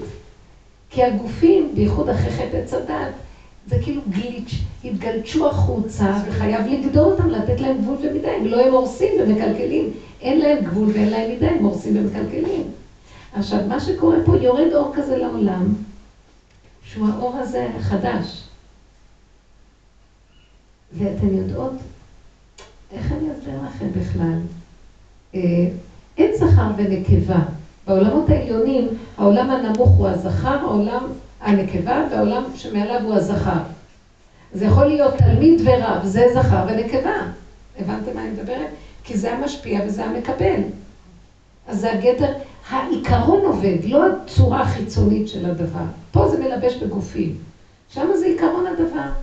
אז עכשיו אותו דבר, קולטים, הזוגות האלה בעיקרון משפיע ומקבל גם. זאת אומרת, הם קולטים את העיקרון, הבעיה של זה שזה גולש לגופים, וזה גורם שמתבזבז האור הזה מנפש לגוף, הוא, הוא זולג לתוך הגוף והוא מקלקל. וזה הקלקול הנורא. שזה בגוף, הבנתם מה אני מדברת? ואם לא היה התורה שגודרת אותנו, היינו מחריבים את העולם מזמן, והדבר הזה מחריב עולם. לא שמים לב, אבל זה כאילו מחריב עולם. אז הנקודה היא כל הזמן להבין. אני מבינה מה קורה, אני קולטת מיד. אני רואה, והם צודקים, יש משהו בתוך מציאותם שהיא באינטליגנציה של, אה, שאינה זקוקה למין, למין השני. כאילו יש כאן איזה משהו בנפש של הזדהות בדרגה יותר דקה עם יסוד האנרגיות. זה דבר מאוד דק. אבל, ולכן הם נמשכים, והם יכולים להיות חברים הכי טובים אחד לשני. כמו שתדע, קראתי באחד הספרים, שאהבת הרב לתלמיד היא מדרגה שאי אפשר בכלל אה, להבין אותה בכלל. זו אהבה רוחנית גדולה מאוד, שאי אפשר בכלל להבין, או אהבת אב לבן, שהיא מדרגה מאוד מאוד, זו אהבה. אבל אם היא תזלוג לגוף, היא לא במצב טוב. אז לכן יש כזה דבר של זכר ונקבה, זכר, בנפש שזה אותו מין, אבל זה דרגות שונות של אותו אור. בגוף הזה אנחנו אומרים, זה זכר, זה נקבה. אבל בתוך הנפש זה מדרגות של זכר ונקבה באורות. אז מה שקורה שם, הם קולטים את האור הזה, ויש לו משהו בדקות, הוא מעודן יותר, כי הוא, הוא אנרגיה דקה של אורות, אבל משתמשים בזה בגוף, וזה, לא. וזה הקלקול הכי גדול. וזה דבר נורא מה שקורה. כדור הארץ מאוד התבלבל. הוא מוציא לגוף את יסוד הנפש. אסור להגשים את הדבר הזה מדי. כמו שאלוקות, ברגע שמגשימים היא בתוך הנפש, ברגע שמגשימים אותה מדי, היא נהיית פסל, היא נהיית עבודה זרה. צריך להיות גדר, גבולי, גבול, גבול. אסור שזה יצא בגוף. הגופים מסוכנים. אתם מבינים מה אני אומרת עכשיו? אז קורה כזה דבר בעולם. זה בגלל שאין את הגדרים הנכונים של המידות הישרות והנכונות, המדויקות, זה הולך על גוף כאן קלקול. אבל התופעה הזאת היא מראה שקורה משהו בעולם בדרגה גבוהה יותר. אבל אם הם היו קולטים את האנרגיה הזאת שאת אומרת שהיא אמיתית, אבל היו קולטים אותה נכון עד הסוף, כאילו נגיד הם קולטים רק חלק מהאנרגיה הזאת, אם הם היו קולטים אותה נכון עד הסוף, אז זה לא היה יוצא להם בגוף ככה. נכון? לא אם הם קולטים את האנרגיה עד הסוף, הם קולטים אותה, אבל הם מגשימים אותה. אין להם איפוק, אין להם איפוק ואין להם הפנמה ואין עבודה לקחת את אותו, את אותה יצריות שמופיעה ולהכניס אותה בנפש. מה שאנחנו מנסים לעשות פה. לקחת את הכעס, לאפק אותו, תאווה, לאפק אותה, זה, לאפק. לאפק את זה שההוא אומר לי ומקליט אותי, לקחת אותה. אתם מבינים? רגע יצא, אין דבר, אחר כך אני חוזרת ומחזירה. זו עבודה דקה. אז מה שאנחנו עושים, אנחנו אוספים את האנרגיות שנפלו ועוזרים לעולם דרך העבודה שלנו. מעלים אותם לשורשם. משתמשים בנו כל הזמן? איך? משתמשים בנו? כן, מאה אחוז. האור של, של צדיק האמת, זאת אומרת שגילוי הוויה בתוך מציאות העולם נעזר מאוד בצינורות שאנחנו עובדים, ואנחנו בכל מקום שאת נמצאת ואת לא שמה לב, את יכולה רגע של איפוק, רגע של צמצום, רגע את מעלה מיד אורות שנפלו ואת מעלה לשורשם. את סתם תלכי בכל מקום, בקניון תלכי, את מעלה. בכל מקום שתלכי, את לא שמה לב, אבל אנחנו הופכים להיות כאילו כמו, כמו. קולטי אה, אנרגיה, אור, מעבירים. זה דבר גדול. את, חושבת מה אני, פעמים אני הייתי אומרת לו, מה אני עושה בעולם? פעם הייתה לי עמותה, הייתי עושה דברים חסד, הייתי מנהל בית ספר תלמידות, הנה, מה אני עושה עכשיו? אנחנו הרבה הרבה בדרגות יותר דקות עושות, ולא חיצוני, הבנתם? עצם הנוכחות שלנו במקום עושה הרבה. תדעו שזה עובד ככה. אני חושבת שאתן מרגישות את ההשפעות במשפחה מהעבודה הזאת. מסביב דברים קורים, כן. יש לי שאלה, אם מתפרצים, מאבדים את הדקה, הזדמנות להתאפק, רצנו, בוא נגיד, אז זה נותן יותר ממשות אם אנחנו חוזרים ואומרים סליחה, וכאילו אה, משהו, או כאילו מה יתנהל אחר כך, כאילו עכשיו היה לי משהו עם בן שלי לפני שיצאתי. אני יודעת שלא עמדתי במקום נכון, כן? ביישתי אותו לפני החברים, לא יודעת ככה. אז זה עלה לי כאילו לדבר, כי הוא בכה, ואיך התביישתי אותי. אז אני, אני מקשיבה לך, אני אומרת, מה, מה ההתנהלות? כאילו, מחר להגיד לו, אתה יודע מה, הייתי יכולה לחכות לדבר איתך אחרי ש... או כאילו, לא... לא, את צריכה לעשות הכל. קודם כל, יש כאן מצד התורה, עניין של כן, אם כאילו, פוגעים באדם בפרהסיה, צריך לבקש בפרהסיה גם את צליחתו. כאילו- בוא נגיד, אחר כך בנפש להגיד, תראי איך אני נראית. כן. אין לי איפוק, אין לי כלום, אין לי כלום. אחר כך לראות איך אני אשברת שאני לא, אז תחליטי, אני לא אשבר. עד שתגיעי לנקודה, כן, זה מה שאני, ואני לא יכולה אחרת, כן, לא, אני... זו עבודה אחר עבודה אחר עבודה בתוך עצמך. כשאת גם נוגעת בגוף הדבר, יש לנו, יש איזה, יש נקודה של הלכה. אומנם בקטן. תדעו לכם שאם תעשו את העבודה בנפש, גם העניין ההלכתי מתחיל להיות קטן. הוא צריך לרוץ. אני זוכרת שהייתי רצה עוד אה, ערב יום כיפור, להגיד סליחה לאיזה מישהו שם באיזה מקום, ולאיזה הייתי רצה להגיד לה סליחה. ועוד לא גמרתי להגיד לה, סליחה, בדרך כבר פגעתי בעוד כמה אנשים. שם שנה הבאה. אל תוציאי את הראש מהחור שלך, כן. אז הגעתי לנקודה שבעצם בין אדם לחברו של יום הכיפורים זה ביני לבין עצמי מאוד. כל הזמן בדקויות לדייק, ואז כבר בין החברו כבר לא נפגע גם. כי אני בדיוק של הנקודה ואני חי את הסכנה של עצמי, אין בין אדם לחברו יותר גדול מזה. זה מכפר. אבל אם זה יצא, אז כבר... אם זה יצא, תחזרי ותעשי, אם לפני, אם אחרי, זה אותו דבר. אני השם לא שניתי. אם לא הצלחת לאפק קודם, אז אחרי שנפלת תחזרי לאיפוק. ואל תתני הרחבות של המוח לספר לך סיפורים ולרדת לא, עליך. אבל יש את ההלכה להתייחס, כאילו, ולבקש את ה... כן, בקטן. וגם תעשי את העבודה הפנימית, כי העבודה הפנימית היא מוחה את הרושם של הדבר החיצוני. הנקודה בסוף של העבודה הפנימית זה להגיד, ריבונו שלם, כמה שאני לא אעבוד נשארת אותו דרג. מעוות לא יוכל לתקון. לא יכול, רק אתה כל יכול, ובוא נצחק כבר, זה לא נורמלי. ואת חוזרת לצחוק, מבטלת הכל, הילד גם כן כבר לא יסתכל על זה. אז הרבנית בעצם עד הגאולה השלמה נגיד, אז זה כל הזמן מהלך כזה של עכשיו נפילות. כל הזמן עד שנצחק, אז ימלא צחוק פינו ולא יהיה ממש. זה לא קשור אליך כלום, וזה מה שאתה עובר פה. ממש. הרבנית. זה הנקודה, שהגאולה תבוא כשכאן גאלנו את הנקודה ואנחנו רק צוחקים, בוא נגאל פה. אל תחכו לגאולה בחוץ, תעבדו פה. תראו שכבר בחוץ יבוא, יבוא ויבוא, זה כבר לא פשוט, יבוא. אנחנו מקרבים אותה דרך זה, אבל כשהוא יבוא יהיה לו נושא כלים, הוא צריך חבר, משיח צריך אנשים שעובדים ככה כדי שיזהו אותו ויעזרו לו, מאוד מאוד חשוב. השם יזכה לכולנו בחן, בחסד וברחמים, בשמחה ובטוב לבב, לא להתיישב ופה צדיק וקם עוד פעם עוד פעם עוד פעם, ומה שמעניין הוא שבתוך התהליכים עצמם יש מתיקות בתוך העבודה הזאת, עם כל הכאבים שיכולים להיות. הכאבים באים מהמוח שמבקר אותנו ולא מוכן להיכנע שאנחנו לא מציאות. אם נוותר על המקום הזה של המוח ונסגור אותו, או שנסכים איתו, תראו שיש שמחה ומתיקות. ומשם בהצעה, זהו. הרבנית, הרבנית. הרבנית. כן. יש משהו אישי שאני לא חושבת שהאנשים כן. צריכים לשמוע. צעירות לא, הן גם לא אולי לא מבינות את מה שאני רוצה לשאול אותך, קצת לפעול. אה, רוצה לשבת, את רוצה לעמוד?